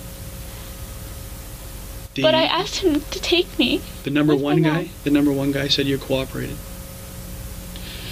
Okay. Who's to say this whole thing isn't a lie? That what you're telling me is a lie? Because if you are lying, it's the most cold-blooded thing that I've ever faced in my life. Ja, also er hat gerade gesagt, ja, komisch, dass du irgendwie oben warst und unten wurden die anderen ermordet. Warum haben sie dich gehen lassen? Und das ist ja auch die grundsätzliche Frage, ne? Warum wurde Jennifer verschont, während ihre ganze Familie ermordet wurde? Ja. Und das müsste sie sich ja auch irgendwie erklären können. Und sie kann es auch ganz gut erklären. Sie sagt, ja, ich sollte ja kooperieren und dann wollten sie mich ja verschonen. Aber sie hätte auch nach unten gerufen, dass sie auch sie mitnehmen sollten. Und der Polizist betont daraufhin, Jennifer, wenn du lügst, ist das die kaltherzigste Tat, die mir je in meinem Leben begegnet ist. Und Jennifer antwortet nicht darauf. Das Ding ist, die Ermittler wissen bereits wesentlich mehr über Jennifers Vergangenheit, als Jennifer zu diesem Zeitpunkt denkt, dass sie wüssten. Sie wollen es nur von ihr selbst hören. Und so beginnen sie nun ein Kapitel einzuleiten, das ich in meinem Skript genannt habe, wer ist Jennifer Pan wirklich? Und sie leiten das ein mit der Frage, hey Jennifer, lass uns über deine Vergangenheit sprechen. Wir wissen schon ganz schön viel, wir wollen es jetzt nochmal mit dir durchsprechen. Und tatsächlich müssen wir uns das Ganze jetzt nochmal von vorne anschauen. Ich habe ja vorhin erwähnt, Jennifer hatte ehrgeizige Eltern und eine sehr disziplinierte Kindheit und Jugend, aber in Wirklichkeit ist es alles andere als noch im normalen Bereich gewesen. Mhm. Man muss sagen, ihre Eltern haben ihr Leben eigentlich komplett kontrolliert. Sie haben nicht nur die Karriere ihrer Tochter geplant, sondern auch ihre komplette Freizeit. Sie durfte auf keine Party gehen. Sie musste in allem perfekt sein. Sie durfte nicht feiern, nicht trinken. Sie durfte noch nicht mal mit Freunden sich verabreden, außer halt, als sie dann später erwachsen war. Sie musste immer zum Eiskunst laufen. Also es war mehr als nur ein Hobby. Es sollte ein Leistungssport werden. Und schon als kleines Kind hat sie tatsächlich bis 10 Uhr abends trainiert, um dann nach Hause zu gehen und dort dann erst um Mitternacht Hausaufgaben zu machen. Sie war auch so gut, dass sie es fast in die kanadische Winterolympiade geschafft hätte, also Wow. in die Mannschaft im Jahr 2010, was extrem gut sein muss. Aber sie hatte vorher eine Verletzung am Knie und konnte nicht mehr weiter trainieren. Mhm. Und jetzt ist es ja so, das ist ja erstmal für sie auch total schade, weil sie so viel darauf hingearbeitet hat. Aber in so einer Situation müssen dich deine Eltern ja eigentlich unterstützen ja, voll. und sagen, okay, es ist gibt nicht auch so noch schlimm. genau, es ja. gibt auch noch andere Ziele im Leben. Ähm, dann ist es jetzt halt so. Wir lieben dich, egal was. Genau. Ja, Mhm, aber ihre Eltern sind unglaublich enttäuscht von ihr. da Ihre- kann sie doch gar nichts Nein. für. Nein. Und ihre Mutter Beek sagt zu ihr nur, du weißt, dass wir nur dein Bestes von dir wollen, tu einfach, was du kannst. Und so denken sich die Eltern, wenn sie halt schon nicht irgendwie ähm, Leistungssportlerin wird und eine Goldmedaille auf der Olympiade bekommt, dann muss sie eben akademisch das Ganze ausgleichen. Und so fordern sie von ihr immer eins plus in der Schule und auch zum Beispiel hervorragende Leistungen im Klavierunterricht und auch in, ja, einfach in anderen Bereichen im Leben. Also eigentlich soll sie die perfekte Studentin sein. Aber auch hier gibt es einen Tiefpunkt, denn tatsächlich wird Jennifer nicht zur Abschiedsrednerin in ihrer Schule ernannt. Mhm. Ähm, das heißt, sie ist nicht die allerbeste in der Schule gewesen. Es gab noch irgendein Kind, was noch ein bisschen besser war. Ja. Und das ist halt für die Eltern wieder eine absolute Niederlage. Aber Ah, Jennifer ja. musste auch hier, wie sie sagt, sie nennt das dann in den Vernehmungen Glücksmaske. Sie musste auch hier ihre Glücksmaske aufsetzen, war insgeheim aber am Boden zerstört. Also Unzulänglichkeit, Scham und Selbstzweifel quälen Jennifer jedes Mal, wenn sie nicht als Siegerin hervorgeht. Für ihre Eltern steht aber fest, Jennifer muss irgendwie dann was Bodenständiges machen, also auf irgendeinem anderen Feld außerordentliche Leistungen erbringen. Also beschließen sie, das muss auch gar, das darf auch gar nicht Jennifer selber beschließen, dass sie Ärztin werden soll. Mhm. Aber weil ihr Vater sagt, sie hat nicht den Magen dafür, also sie kann Blut zum Beispiel nicht sehen, ist nicht tough genug, sagen sie, dass sie Pharmazeutin werden sollte. Dafür muss sie natürlich auch mit Bestnoten aus der Highschool hervorgehen, um an einem College angenommen zu werden. Was die Eltern aber nicht planen, ist, dass Jennifer ja auch älter wird. Sie wird zum Teenager, sie wird zu jungen Erwachsenen. Und was eben dazugehört, ist, dass man sich zum Beispiel auch verlieben kann. Und das ist dann ganz schön ungeplant und auch wahllos, weil man kann sich das ja oft auch nicht aussuchen, wen man sich verliebt. Und tatsächlich verliebt sie sich in den falschesten Jungen, den es gibt für die Eltern.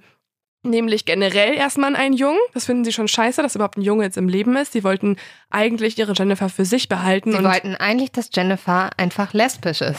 Nein, das auch nicht. Das wäre, boah, das wäre ein absolutes No-Go für die Eltern. Nee, sie wollen eigentlich, dass Jennifer einfach nur den ganzen Tag trainiert und Leistung erbringt und gar keine Zeit hat für eine Beziehung. Ja. Ähm, Sie soll nicht abgelenkt werden. Nein, auf keinen Fall. Aber damit haben sie nicht gerechnet, dass sie tatsächlich jetzt äh, alles andere als konzentriert noch ist, denn sie trifft einen Jungen namens Daniel Wong. Oder um das Dad-Joke-Potenzial ein bisschen ähm, auszuschöpfen, Daniel Wrong.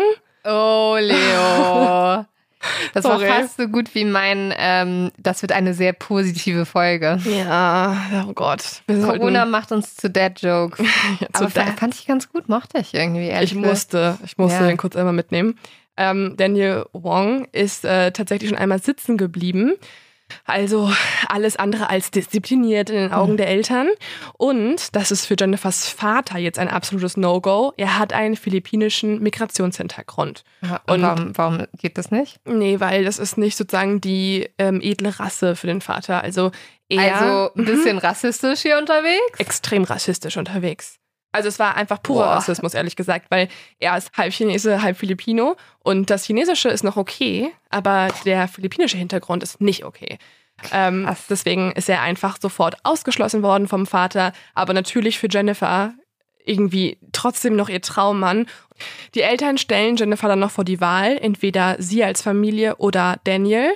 Und sie entscheidet sich zwar auch offiziell für ihre Familie, aber in Wirklichkeit beginnt sie jetzt ein Doppelleben zu führen. Wahrscheinlich war das jetzt auch nicht so eine richtige Entscheidung, die sie hatte. Also wahrscheinlich gab es nur eine, Mhm. eine Auswahlmöglichkeit. Also wir oder er. Aber also, also wir. aber- genau, wir, also dein Bett, dein Geld, Ja. dein Essen, dein Haus, deine Eltern, dein Ja. Bruder oder halt er und die Oder- Straße. Nimm die Liebe und äh, verhunger. Ja, es war schon auf jeden Fall eher so eine Entscheidung. Und ich meine, wenn du mega verliebt bist, dann ja. gehört ja fast auch so ein bisschen Abenteuer dazu. Und deswegen ist für sie ziemlich schnell klar, dass sie ihn halt einfach heimlich treffen wird. Ne? Würde ich, glaube ich, auch machen dann. ja. Also, oder?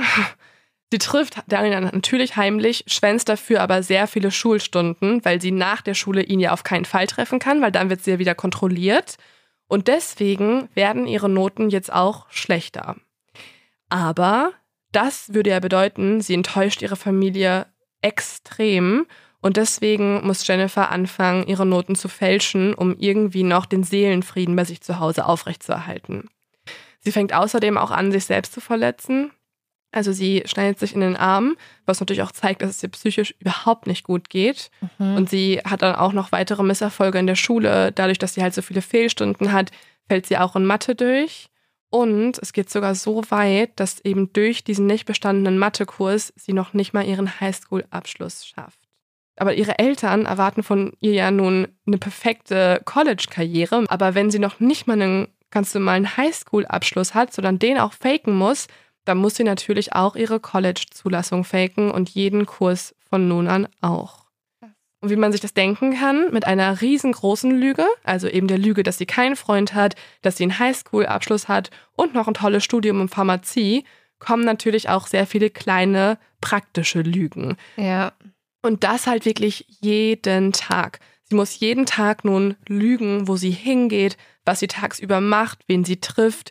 Sie muss College-Rechnungen fälschen. Sie fälscht jede Art von Abschlusszeugnis. Sie fälscht ihre Nebenjobs. Und als ihre Abschlussfeier dann bevorsteht, also als sie ihr Studium quasi absolviert hat im Jahr 2008, behauptet Jennifer, dass die Abschlussklasse so groß sei und dass jeder Student nur eine einzige Eintrittskarte zur Abschlussfeier hat und dass sie sich ja einfach nicht zwischen ihren beiden Eltern entscheiden könne und deswegen keinen von beiden mitnehmen kann.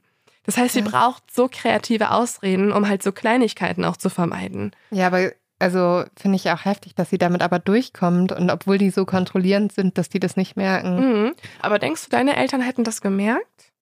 Ja. 100 Prozent, ja. Äh, ja. Gut, aber meine Eltern waren auch, muss man auch sagen, ähm, also meine Eltern waren nicht so, aber meine Eltern waren sehr bemüht und waren irgendwie auf jeder Schulveranstaltung die ersten, die da waren, so dass es schon peinlich war. Kannten jeden Lehrer persönlich, also da, das wäre sofort aufgefallen. Okay, meinen Eltern wäre es nämlich gar nicht aufgefallen, glaube ich. Nicht, dass Ja. die einen Scheiß um mich gegeben haben, aber einfach, ich glaube, als ich nach Münster gezogen bin zum Studieren, hätte ich da auch mein Zeug machen können. Die haben halt gefragt, Ja, aber ich Studium, musste ja. nicht zeigen, weißt du? Ja, im Studium wäre es auch nicht aufgefallen. Mhm. Also meine Eltern waren eher erstaunt, als dann ein Zeugnis zu uns nach Hause kam. Mhm. Aber Schule wäre noch mal was anderes Mhm. gewesen, auf jeden Fall. Aber Ja, Schulabschluss ist schon schwierig, ne? Dass man da Ja. irgendwie die Abi-Feier oder Ich- so hätte fälschen müssen. ich komplett. glaube, da war es halt mega hilfreich, dass sie so isoliert war und zum Beispiel keine Freunde hatte oder so, weil dadurch wäre das bei mir sofort aufgefallen, dass irgendwie meine Eltern mit den Eltern Mhm. von Freunden von mir gesprochen haben, Mhm. mit denen sie auch befreundet sind, so weißt du? Ja, sie hat, sie hat schon ein paar Freunde, also es sind dann eher so Kollegen, sage ich Ja. mal. Also sie hat dann zum Beispiel Clubmates, nennt sie die. Also Mhm. wenn sie dann irgendwie ähm, ihren Kampfsport macht, natürlich kennt man andere Kinder, aber sie muss natürlich auch die wiederum alle anlügen, Ja, damit die mitmachen oder das gar nicht erst auch auffliegen lassen. ja, Zum Beispiel hat sie auch ein paar Freunden erzählt, also dem wollte sie schon sagen, dass sie lügen muss den Eltern. ja. Den erzählt sie wiederum aber eine weitere Lüge und sagt, dass ihr Vater ein Privatdetektiv auf sie gehetzt hätte und sie deswegen ihre Eltern anlügen muss. Also sie verstrickt sich in so ein komplettes Netz aus weiteren Lügen Ja. immer wieder. Und es geht dann sogar so weit, dass sie dann als irgendwann schon als Pharmazieabsolventin, also als eigentlich schon Berufsanfängerin, nun auch ihren Job fälschen muss. Und auch da denkt sie sich wieder was aus und sagt, sie würde jetzt in einem Kinderkrankenhaus in Toronto arbeiten. Und sie sagt, weil dieser Job aber hauptsächlich aus Nachtschichten besteht, muss sie ganz oft pendeln und auch bei Freunden schlafen. Mhm. In Wirklichkeit schläft sie natürlich bei Daniel, also bei ihrem heimlichen Freund, Mhm. und kann die Nächte so halt wegbleiben. Das Ding ist, ihre Eltern werden langsam aber misstrauisch. Sie haben ja noch nie irgendeinen Arbeitskollegen getroffen. Sie merken auch, dass ihre Tochter keine Uniform trägt, also weder im College noch irgendwie jetzt eine Arbeitsuniform hat, dass sie keinen Ausweis bei sich hat und dass sie auch irgendwie alles, so- das wirkt alles so ein bisschen dubios. Und deswegen schmieden ihre Eltern nun auch einen Plan und sie sagen Jennifer, dass sie das nächste Mal, wenn sie ins Krankenhaus fährt, sie persönlich dorthin fahren möchten. Jennifer merkt jetzt schon, irgendwas ist ein bisschen komisch. Also erstmal fahre ich gar nicht ins Krankenhaus Ja. normalerweise. Aber gut, spiele ich mal mit. Und deswegen setzen sich jetzt alle drei auch ins Auto. Sie fahren nach Toronto. Sie halten vor dem Kinderkrankenhaus. Und Jennifer will jetzt einfach so tun, als ob das normal wäre. Sie steigt jetzt aus, geht rein in den Eingangsbereich und sie merkt, dass ihre Mutter sie verfolgt. Oh nein. Denn Han hat im Auto zu seiner Frau gesagt, geh bitte mal mit rein, weil er schon vermutet hat, dass Jennifer vielleicht dem was vorspielt. ja. Deswegen geht Jennifer dann in den Warteraum und wartet dort für drei Stunden, sodass Beak und Han draußen entscheiden, ja gut, dann ist sie wohl bei der Arbeit und wieder umkehren. Aber ein Restzweifel bleibt, speziell bei Han. Und deswegen ruft er am nächsten Morgen dann die Freunde von Jennifer an, bei denen sie ja angeblich dann all die Nächte verbracht haben soll, wenn sie Mhm. immer Nachtschichten hatte. Und tatsächlich passiert es jetzt natürlich, dass sich jemand verplappert. Mhm. Und so warten Jennifers Eltern bereits, als sie am nächsten Tag nach Hause kommt. Und sie wollen jetzt ganz genau wissen, was eigentlich los ist. Und sie lassen auch nicht locker. Also sie fragen immer wieder nach, warum sie lügt, warum sie ihre Arbeitssachen fälscht und so weiter. Und so deckt eine Lüge die nächste auf und am Ende muss Jennifer eigentlich alles gestehen. Sie sagt, dass sie noch nie im Krankenhaus gearbeitet hat, dass sie noch nicht mehr an der University of Toronto gearbeitet hat oder dort angenommen wurde, dass sie auch nie Pharmakologie oder Pharmazie studiert hätte, dass sie drei Tage die Woche in Wirklichkeit bei Daniel und seiner Familie lebt und nicht bei Freunden schläft. Und vor allem muss sie auch irgendwann sogar gestehen, dass sie noch nicht mal einen Highschool-Abschluss hat. Und das ist natürlich jetzt das Schlimmste, was ihre Ja. Eltern jemals befürchtet hätten. Also sie sind extrem enttäuscht. Sie erteilen ihr sofort absolutes Hausarrest. Und ich weiß nicht, ob du mal Hausarrest hattest. Ähm, ich überlege gerade, ich hatte mal Zimmerarrest. Ich Noch im schlimmer. Zimmer bleiben. Ja. Ja, das ist, es ist generell ja nicht so eine schöne Sache. Ne? Ich glaube, ich hatte es zweimal im Leben Ja. oder so. Ich weiß es gar nicht mehr genau. Aber man hat es meistens ja dann so ein Wochenende oder so. Weißt ne? du, wer oder, auch gerade Hausarrest hat? ja. Wir beide. Ja, ja, es ist nicht so eine schöne Sache, wie gesagt. ähm, vor allem, weil im Gegensatz zu uns wird Jennifer auch Telefon und Laptop komplett Oh. verboten. Das heißt, sie kann keine Serien gucken, Oh. kann nicht mit irgendwelchen Leuten FaceTime, Kein Podcast aufnehmen. kein Podcast aufnehmen, ähm, sondern sie wird komplett kontrolliert. Beak weicht ihr zwei Wochen nicht von der Seite. Was? Ja, also Next Level Hausarrest, eigentlich schon eher Gefängnis, würde ich sagen. Haben die auch nichts zu tun irgendwie? Ja, das ist, glaube ich, ich glaube, dass die Arbeit ist die Tochter quasi. Mhm. Ähm, und vor allem, das Krasse ist, das Hausarrest geht über ein Jahr. Ja, über ein Jahr wird sie jetzt quasi eingesperrt und kontrolliert. Ähm, für die Eltern ist es nämlich eine Schande, was sie vorher getan hat. Deswegen ist es eh schon unverzeihlich und sie rechtfertigen dadurch auch die ha harten Maßnahmen jetzt.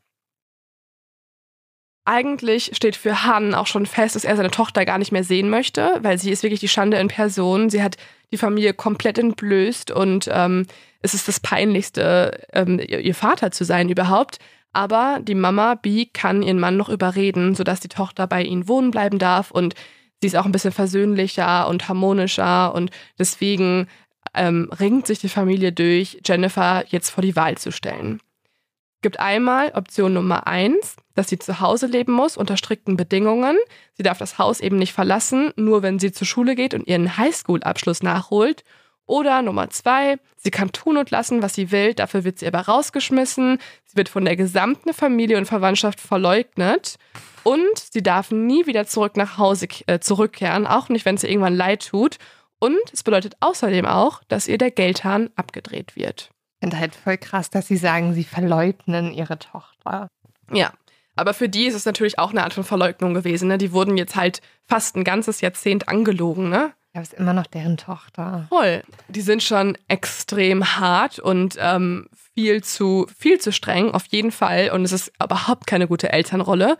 Aber die wurden halt auch mega lange angelogen, ne? Und die ganze Loyalität ist halt zerstört. Ja, ja, das auf jeden Fall. Und ich würde gerne auch einmal hier nochmal in die Vernehmung reinhören, denn nun fragt der Ermittler Jennifer, wie es überhaupt für sie war, so viel lügen zu müssen. Wie hat sie sich gefühlt? How did you feel about that? How did you feel about having to lie to your parents? I felt guilty, but every time I tried to bring it up, there was just so much so much expectation. Did you have any resentment towards them for this?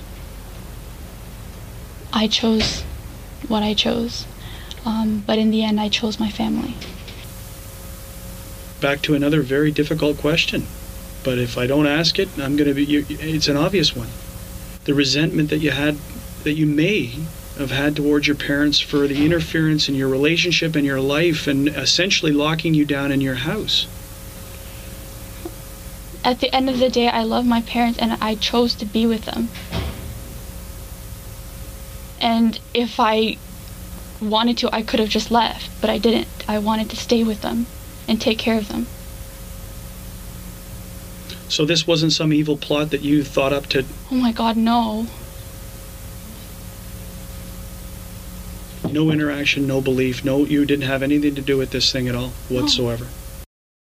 Also, man hat sie gerade gehört, wie sie ähm, einerseits sagt, ja, sie hat sich eigentlich immer schuldig gefühlt. Sie wollte nicht lügen, ähm, aber sie hatte halt auch keine andere Wahl. Und dann fragt der Ermittler sie und sagt vorher schon, das ist nun eine sehr schwierige Frage, aber ich muss sie eben stellen. Mhm. Und er fragt das, was ja auch jetzt viele schon denken und ähm, ja, die, ganzen, die ganze Polizei mittlerweile denkt. Ja. Hattest du nicht super viel Groll auf deine Eltern, dass sie sich so sehr in dein Leben eingemischt haben und dich ja quasi im Haus eingesperrt haben? Mhm. Und hat dieser Groll dazu geführt, dass du die Tat halt begangen hast? Das impliziert das ja.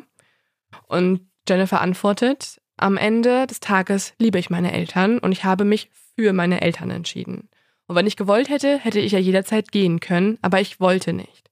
Ich wollte bei ihm bleiben und mich um sie kümmern. Und daraufhin fragt der Polizist dann nochmal, also ist es kein böser Plan gewesen? Und dann sagt sie, oh mein Gott, nein. Also hattest du gar nichts damit zu tun, gar nichts? Und sie antwortet nur dann noch ganz leise, nein. Ich finde, sie sagt schon sehr, also es wirkt erstmal sehr aufrichtig, dieses Oh mein Gott, nein, ne? Mhm. Ja, ja, sie kann extrem gut lügen, muss man mal sagen. Hat sie wahrscheinlich auch gelernt in dieser Zeit, wo ihre Eltern so streng waren. Ja. Also wenn sie ein Jahrzehnt damit verbringt, jeden einzelnen Tag zu Ja. lügen, zu ihren nächsten Leuten, zu ihren Eltern, die sie ja sagt, die sie liebt und bei denen sie sein möchte mit 24 Jahren. Ja. Ne? Sie ist 24 Jahre zu dem Zeitpunkt. Eine erwachsene Frau. Sie könnte in ihrer eigenen Wohnung leben ne? und sie lebt trotzdem Mhm. zu Hause und sagt, sie hat das für ihre Familie getan. So jemand lernt zu lügen und der hat auch das Lügen perfektioniert. Außerdem sagt sie an sehr, sehr vielen Stellen, also ist mir immer wieder aufgefallen in allen Vernehmungen, Family always comes first. Also sie sagt ganz, ganz oft, ihre Familie kommt immer zuerst und sie sagt auch ganz oft, dass sie sich für Option 1 entschieden hat, also für ihre Familie. Mhm.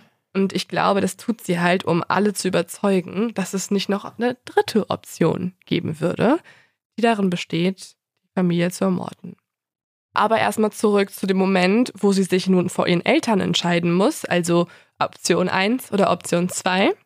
In dem Moment entscheidet sie sich natürlich für Option 1. Sie sagt, sie möchte alles wieder gut machen, sie will ihren Highschool-Abschluss nachholen, sie belegt einen neuen Mathekurs und sie möchte einfach anfangen, ihr Leben neu aufzubauen. Sie erhält nun eine strenge Ausgangssperre von 21 Uhr und, wie gesagt, jeder Aspekt ihres Lebens wird überwacht. Damit geht auch einher, dass sie keinerlei Kontakt mehr zu Daniel haben kann. Sie hat ja kein Handy und sie hat ja auch keine Möglichkeit, ihn überhaupt zu treffen, weil ja alles überwacht wird. Da ihre Mama ja aber etwas versöhnlicher ist als ihr Vater, erlaubt ihre Mama ihr ab und zu, das Telefon heimlich zu benutzen. Aber sie liest alle SMS durch, um sicherzugehen, dass eben kein Kontakt mit Daniel besteht, sondern nur mit anderen Freunden. Vielleicht ja auch ein bisschen, weil sonst wäre es auch auffällig, wenn die Eltern einen Menschen wegsperren. Und um so ein bisschen Mhm. Normalität aufrechtzuerhalten, darf sie sich halt noch bei ihren Grundschulfreunden melden und so. Ja. Aber Jennifer ist natürlich klug. Sie besorgt sich eine zweite SIM-Karte durch ihren Bruder heimlich. Und immer wenn sie dann so eine heimliche Handystunde hat, tauscht sie die SIM-Karte aus und schreibt in Wirklichkeit mit Daniel anstatt mit ihren alten Freunden. Mhm.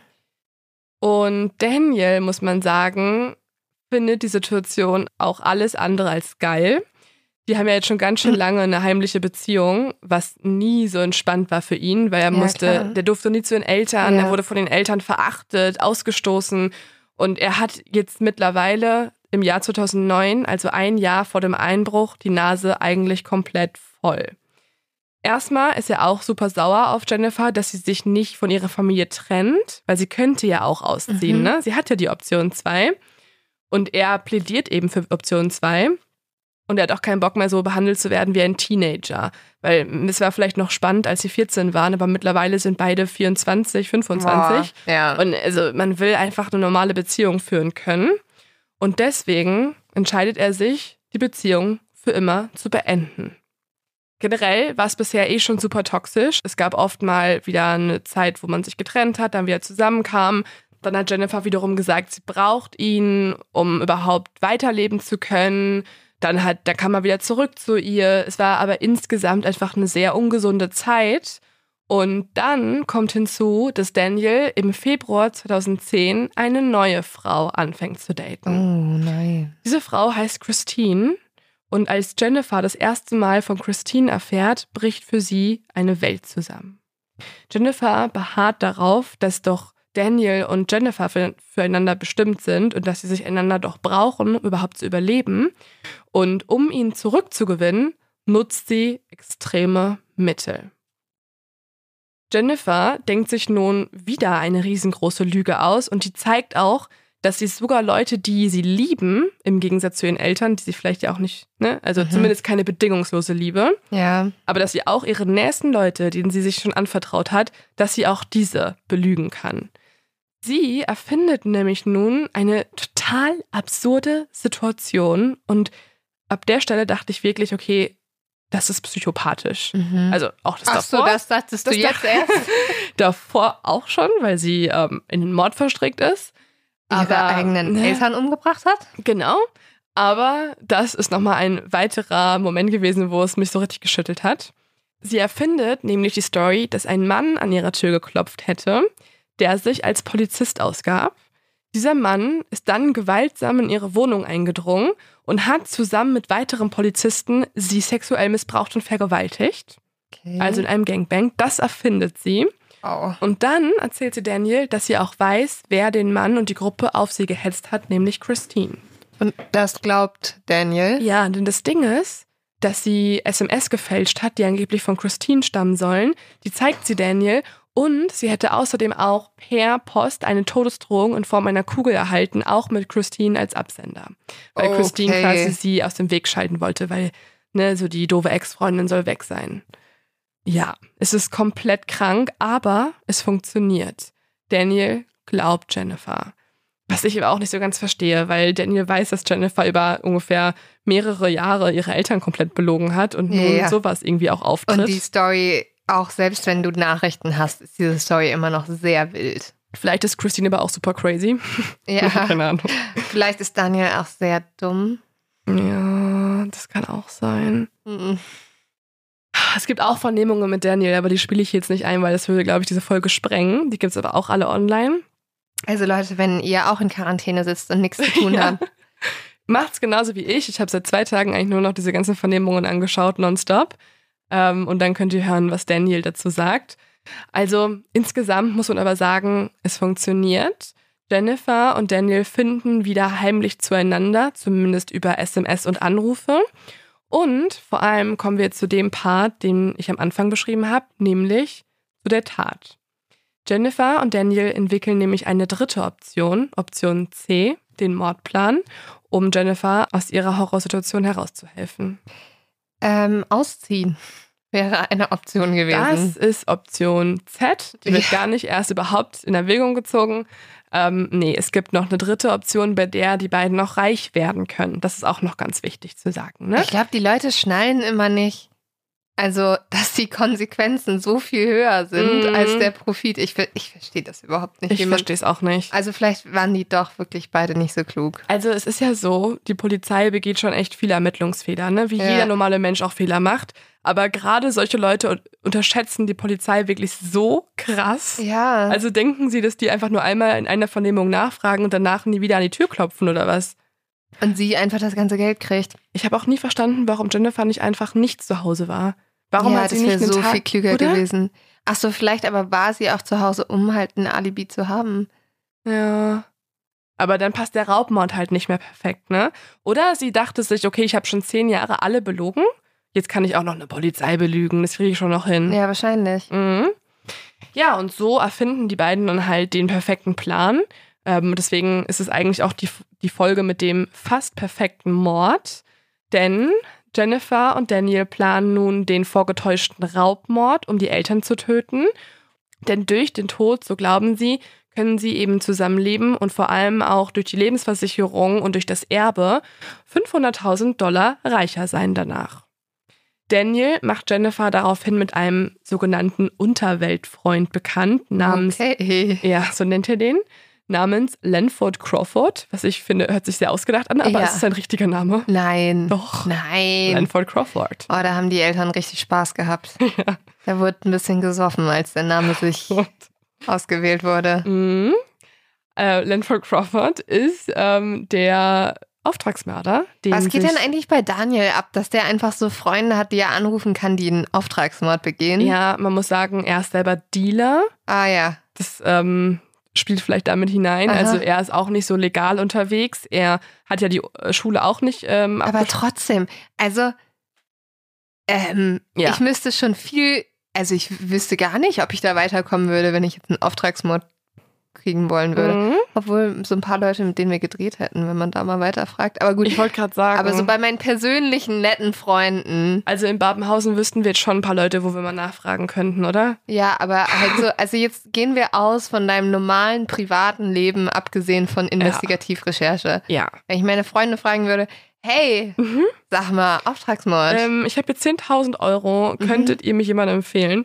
Nee, aber bei äh, Lanford Crawford beziehungsweise Daniel ist es ähm, schon so, dass die halt in der Welt sich ja rumtreiben, in der das nicht ganz so unüblich ist, dass man für Geld alles tut. Und deswegen kennt man halt Leute, die vielleicht auch für Geld die Eltern ermorden Ich würden. finde auch, also 10.000 Euro, ich weiß, es ist sehr viel Geld, aber dafür jemanden umbringen, das Ja. ist, finde ich, schon eine krasse, Es ist total krank. Ich finde also, ja, also da, da, da Ja. bist du ja so richtig so, hm, okay.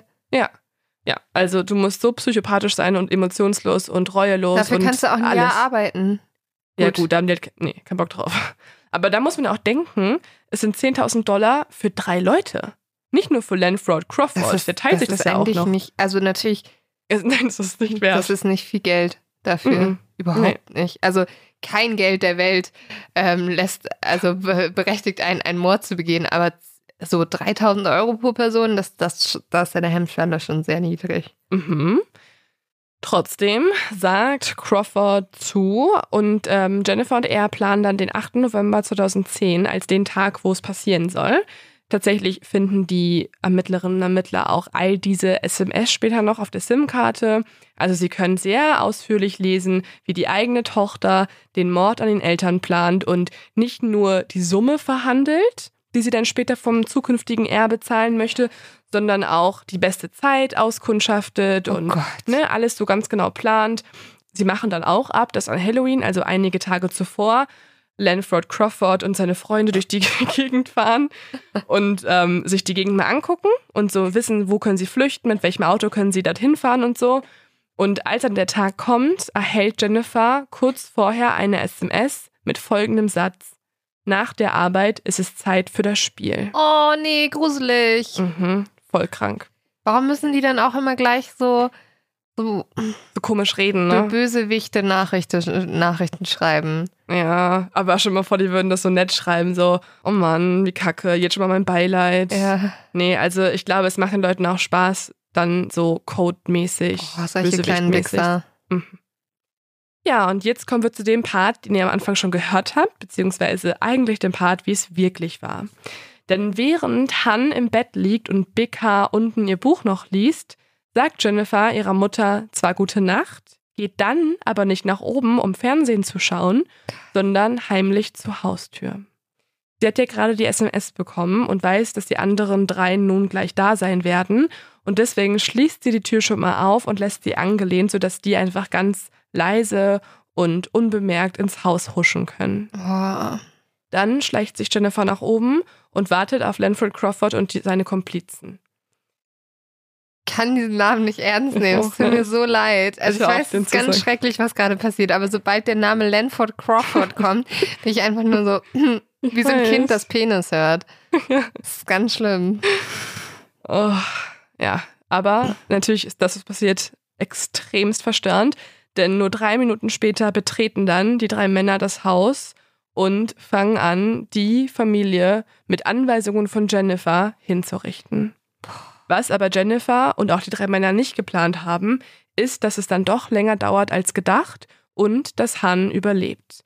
Tatsächlich müssen sie Jennifer am Ende, also kurz bevor sie den Anruf absetzt, dann auch noch oben an dem ähm, Türgitter festmachen, Mhm.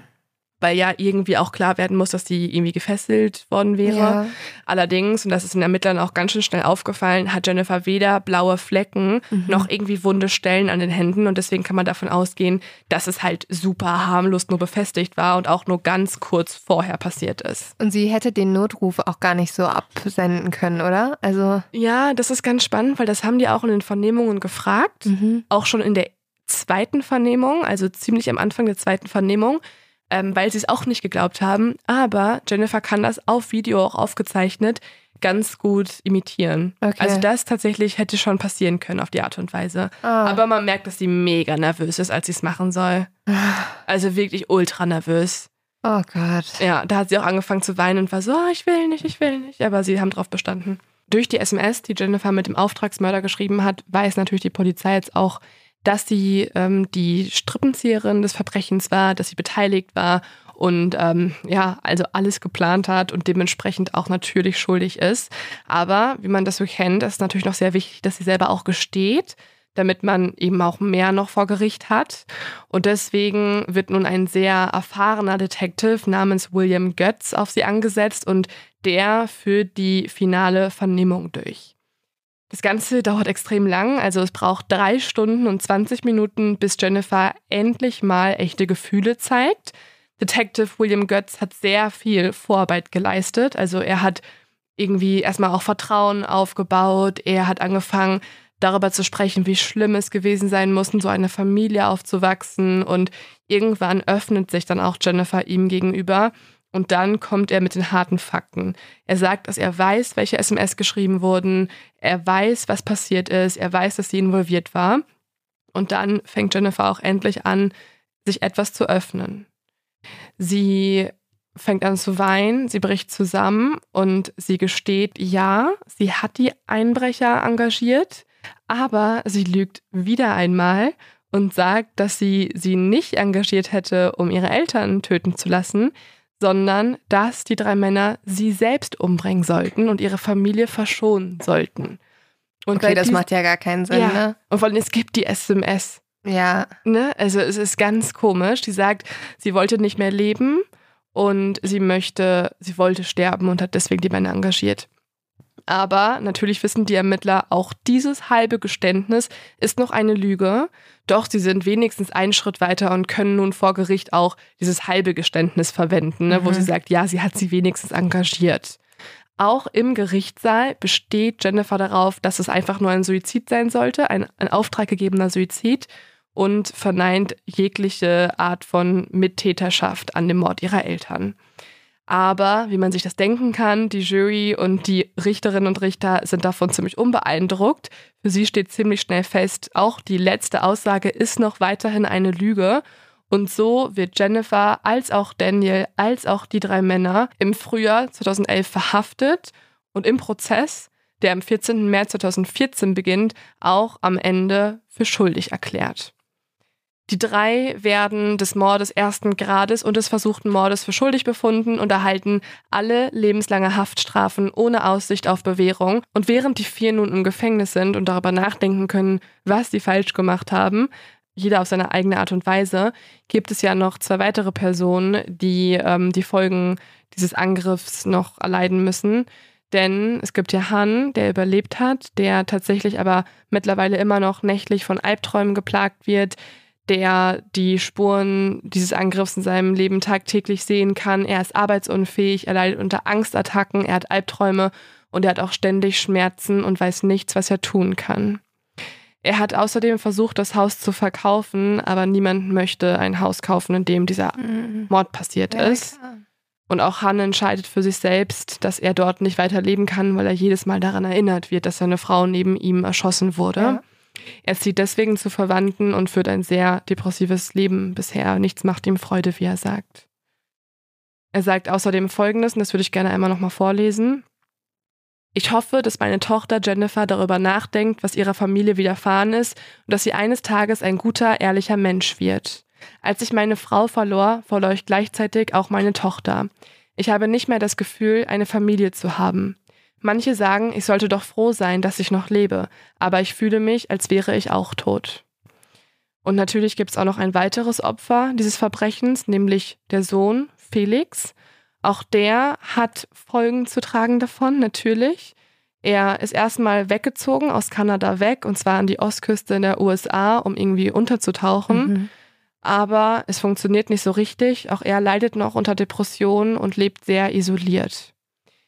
Und Han und Felix haben auch den Kontakt zu Jennifer, kann man sich ja vorstellen, abgebrochen und möchten keinen Kontakt mehr ja, verständlich. im Leben zu ihr haben. Was? Ja, und ich könnte jetzt noch sehr viel weiter reden, weil es gibt super interessante Artikel. Ich würde die einfach mal euch auf Instagram verlinken, ähm, was nämlich Tiger Parents sind, weil mhm. das wird dann später noch sehr oft mit dem Fall in Verbindung gebracht, denn es gibt tatsächlich ein Phänomen, was gerade bei Einwandererfamilien aus dem asiatischen Bereich ähm, in Verbindung gebracht wird. Und das nennt sich eben ähm, Tiger Parents, also Tigereltern.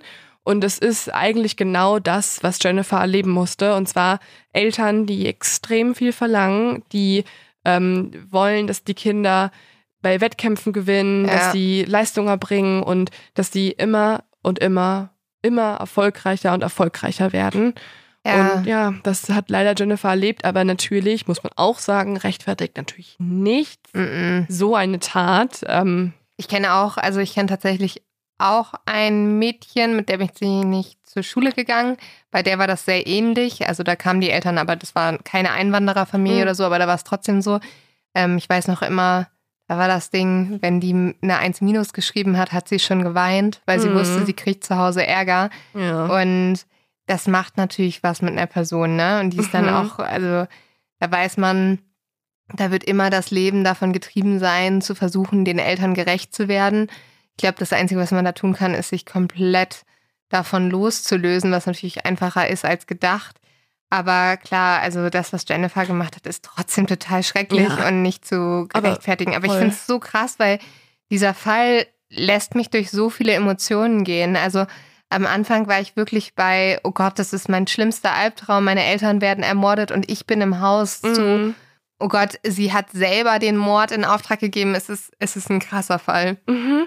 Ja, und vor allem fand ich auch noch spannend, ich habe dann auch noch ein bisschen recherchiert, natürlich treten bei Jennifer auch weitere Mhm. ähm, Krankheiten auf. Also es ist nicht nur, dass die Kindheit sie, sie so zu so einer Mörderin gemacht hat, sondern man konnte bei ihr auch eine antisoziale Persönlichkeitsstörung diagnostizieren, natürlich auch eine psychopathische Neigung, ähm, ohne Empathie. Und ähm, all das hat sie halt dann zu dieser Tat überhaupt fähig gemacht. Aber ich finde es ganz spannend, weil ich habe mir auch gedacht, vielleicht sollte man echt mal ein bisschen hinschauen, wenn Kinder unter 15 oder 18 eigentlich Mhm. so außerordentlich krasse Leistungen erbringen, ob das wirklich immer die freie Entscheidung der Kinder ist oder ob da Eltern hinterstehen, die man vielleicht bremsen sollte oder wo man mal wirklich einschreiten sollte, weil es ist nicht normal, dass ein vierjähriges Kind oder ein Mhm. zehnjähriges Kind zur Winterolympiade geht und um nachts um 12 Uhr die Hausaufgaben macht. Das ist absolut nicht Vor allem, wenn das erfüllte Kind- nee. Sorgerecht. Aber das ist so krass. Also da gibt es ja so viele Fälle von. Ich habe das aktuell, wird mir manchmal in meinen ähm, Instagram-Algorithmus werden mir so kleine Mädels gespült, die irgendwie dann äh, TikTok-Tänze machen. Keine ja. Ahnung warum. Ähm, aber da denke ich, also da kriege ich jedes Mal einen kleinen Kotzreiz. Ich Mhm. muss dann auch immer auf die Seite gehen, um halt zu gucken, so wie kann das sein? Wie können die Eltern dahinter stecken? Und das ist für mich die moderne Form von diesen Patrons, Mhm. weißt du, von diesen Schönheitswettbewerben. Mhm. Und ja, das ist alles ganz schrecklich. Mhm. Also das, das, das kannst du mir auch nicht sagen, dass ein dreijähriges Kind sich Make-up ins Gesicht schmieren will, selbst Bräuner nimmt und äh, eine Mhm. Dauerwelle macht und dann irgendwie einen Tanz vorführt vor der Welt und sagt, Mami, ich habe eine Million Follower. Also Ja, und dann Ja. irgendwelche alten Männer das ganz schön toll finden. ich habe nämlich dann auch mal die Kommentare durchgeguckt, weil ich habe mir so gedacht, wer schaut sich sowas an? Das sind leider echt viele alte Oh. Männer. Und dann wird das ja auch noch geliked, weißt du? Das sind ja Ja. die Eltern, die sind, sind so, toll, schreibt mal dem Walter. Aber ja, also eklig, äh, liebe Eltern, bitte lasst eure Kinder Kinder sein. Ja. Ähm, sagen wir nicht Eltern, aber nicht Eltern, ich glaube ja. in solchen Fällen, man muss wirklich hingucken und man sollte da echt einschreiten, wenn man sowas mitbekommt. Ich hatte auch ein Mädchen in der Schule, wo ich das gedacht habe. ja. Aber ja, als Kind mh, nimmt man das nicht so wahr, wie jetzt irgendwie nach mehreren True Crime Folgen. Ich hatte krasse Gypsy-Vibes ja, bei der schon Folge. ein bisschen, ne? Mhm. Ja. Weil bei Gypsy ist es ja auch so gewesen, also wer die Folge gehört hat, das ist eine unserer früheren Folgen, dass sie eine ganz kontrollierende Mutter hatte und sich die Tochter irgendwann befreien wollte. ist Es das unser Leo-Tipp? Eine, eine alte Folge eine zu hören. alte Folge? Also mein Leotipp war eigentlich jetzt die Vernehmungen, aber ihr könnt natürlich alles machen, weil vielleicht seid ihr auch ihr in Quarantäne. Ja. Hört euch die alte Gypsy-Folge an. Ähm, und wie gesagt, es gibt ähm, richtig viele YouTube-Videos zu diesem Fall mit auch tollen Psychologieanalysen, die ich nur empfehlen kann. Ja, übrigens, Leute, wenn wir bei alten Folgen sind, ne, ich muss mal ganz kurz was sagen. Ja. Wir kriegen so oft Instagram-Nachrichten, wo ich mir denke, was? Äh, wo Leute so schreiben, hä, könnt ihr mal was zu den Menendez-Brüdern machen? Oder jemand schickt so Gypsy Rose und so, ich würde mega gern dazu einen Fall von euch hören. Und du bist so, Digga, dazu haben wir eine Folge gemacht. also bitte mach dir einfach die Mühe und scroll einmal runter. Wir haben manchmal fancy Titel, aber in Ja. der Folgenbeschreibung seht ihr dann oft den Namen Ja. der, der Person, um die es geht. Also einfach mal durchlesen. Nee, wir haben tatsächlich richtig gute frühere Folgen. Ja. Mhm, manche sind gut. Manche sind sehr, sehr gut. Ja, also ich finde, wir haben echt geile Folgen. Also, und ein bisschen hier Selbstlob, ne? Also, nein, aber ähm, äh, Corona-Tipp, alte Folgen mal durchhören. Oh, Corona-Tipp auf jeden Fall. Das sehe ich immer bei anderen Leuten und wir vergessen das jedes Mal zu erwähnen. Abonnieren. Abonniert und bewertet diesen Podcast. Das ist unsere Art von Währung. Also Ja. wenn ihr denkt, wie kann ich Lil und Leo ein bisschen helfen? Wir Geld geben. Ey, wir geben, nee, das ist alles kostenlos hier. Aber die Art von Bezahlung ist eine Bewertung. So, we love you very much. We do Yes. that. Also wenn ihr uns an unserer Corona-Misery ein bisschen unterstützen wollt. Und nun werden wir uns, glaube ich, aufs Sofa begeben, oder? Ja, ja Und das dann- auf jeden Fall. Hoffen wir, dass unsere Corona-kranken Stimmen euch einen Okay, spannenden Fall präsentiert haben. Und wir sagen bis zum nächsten Mal. Adios, adios. Diesmal Cheers mit Tee. Tschüss, tschüss.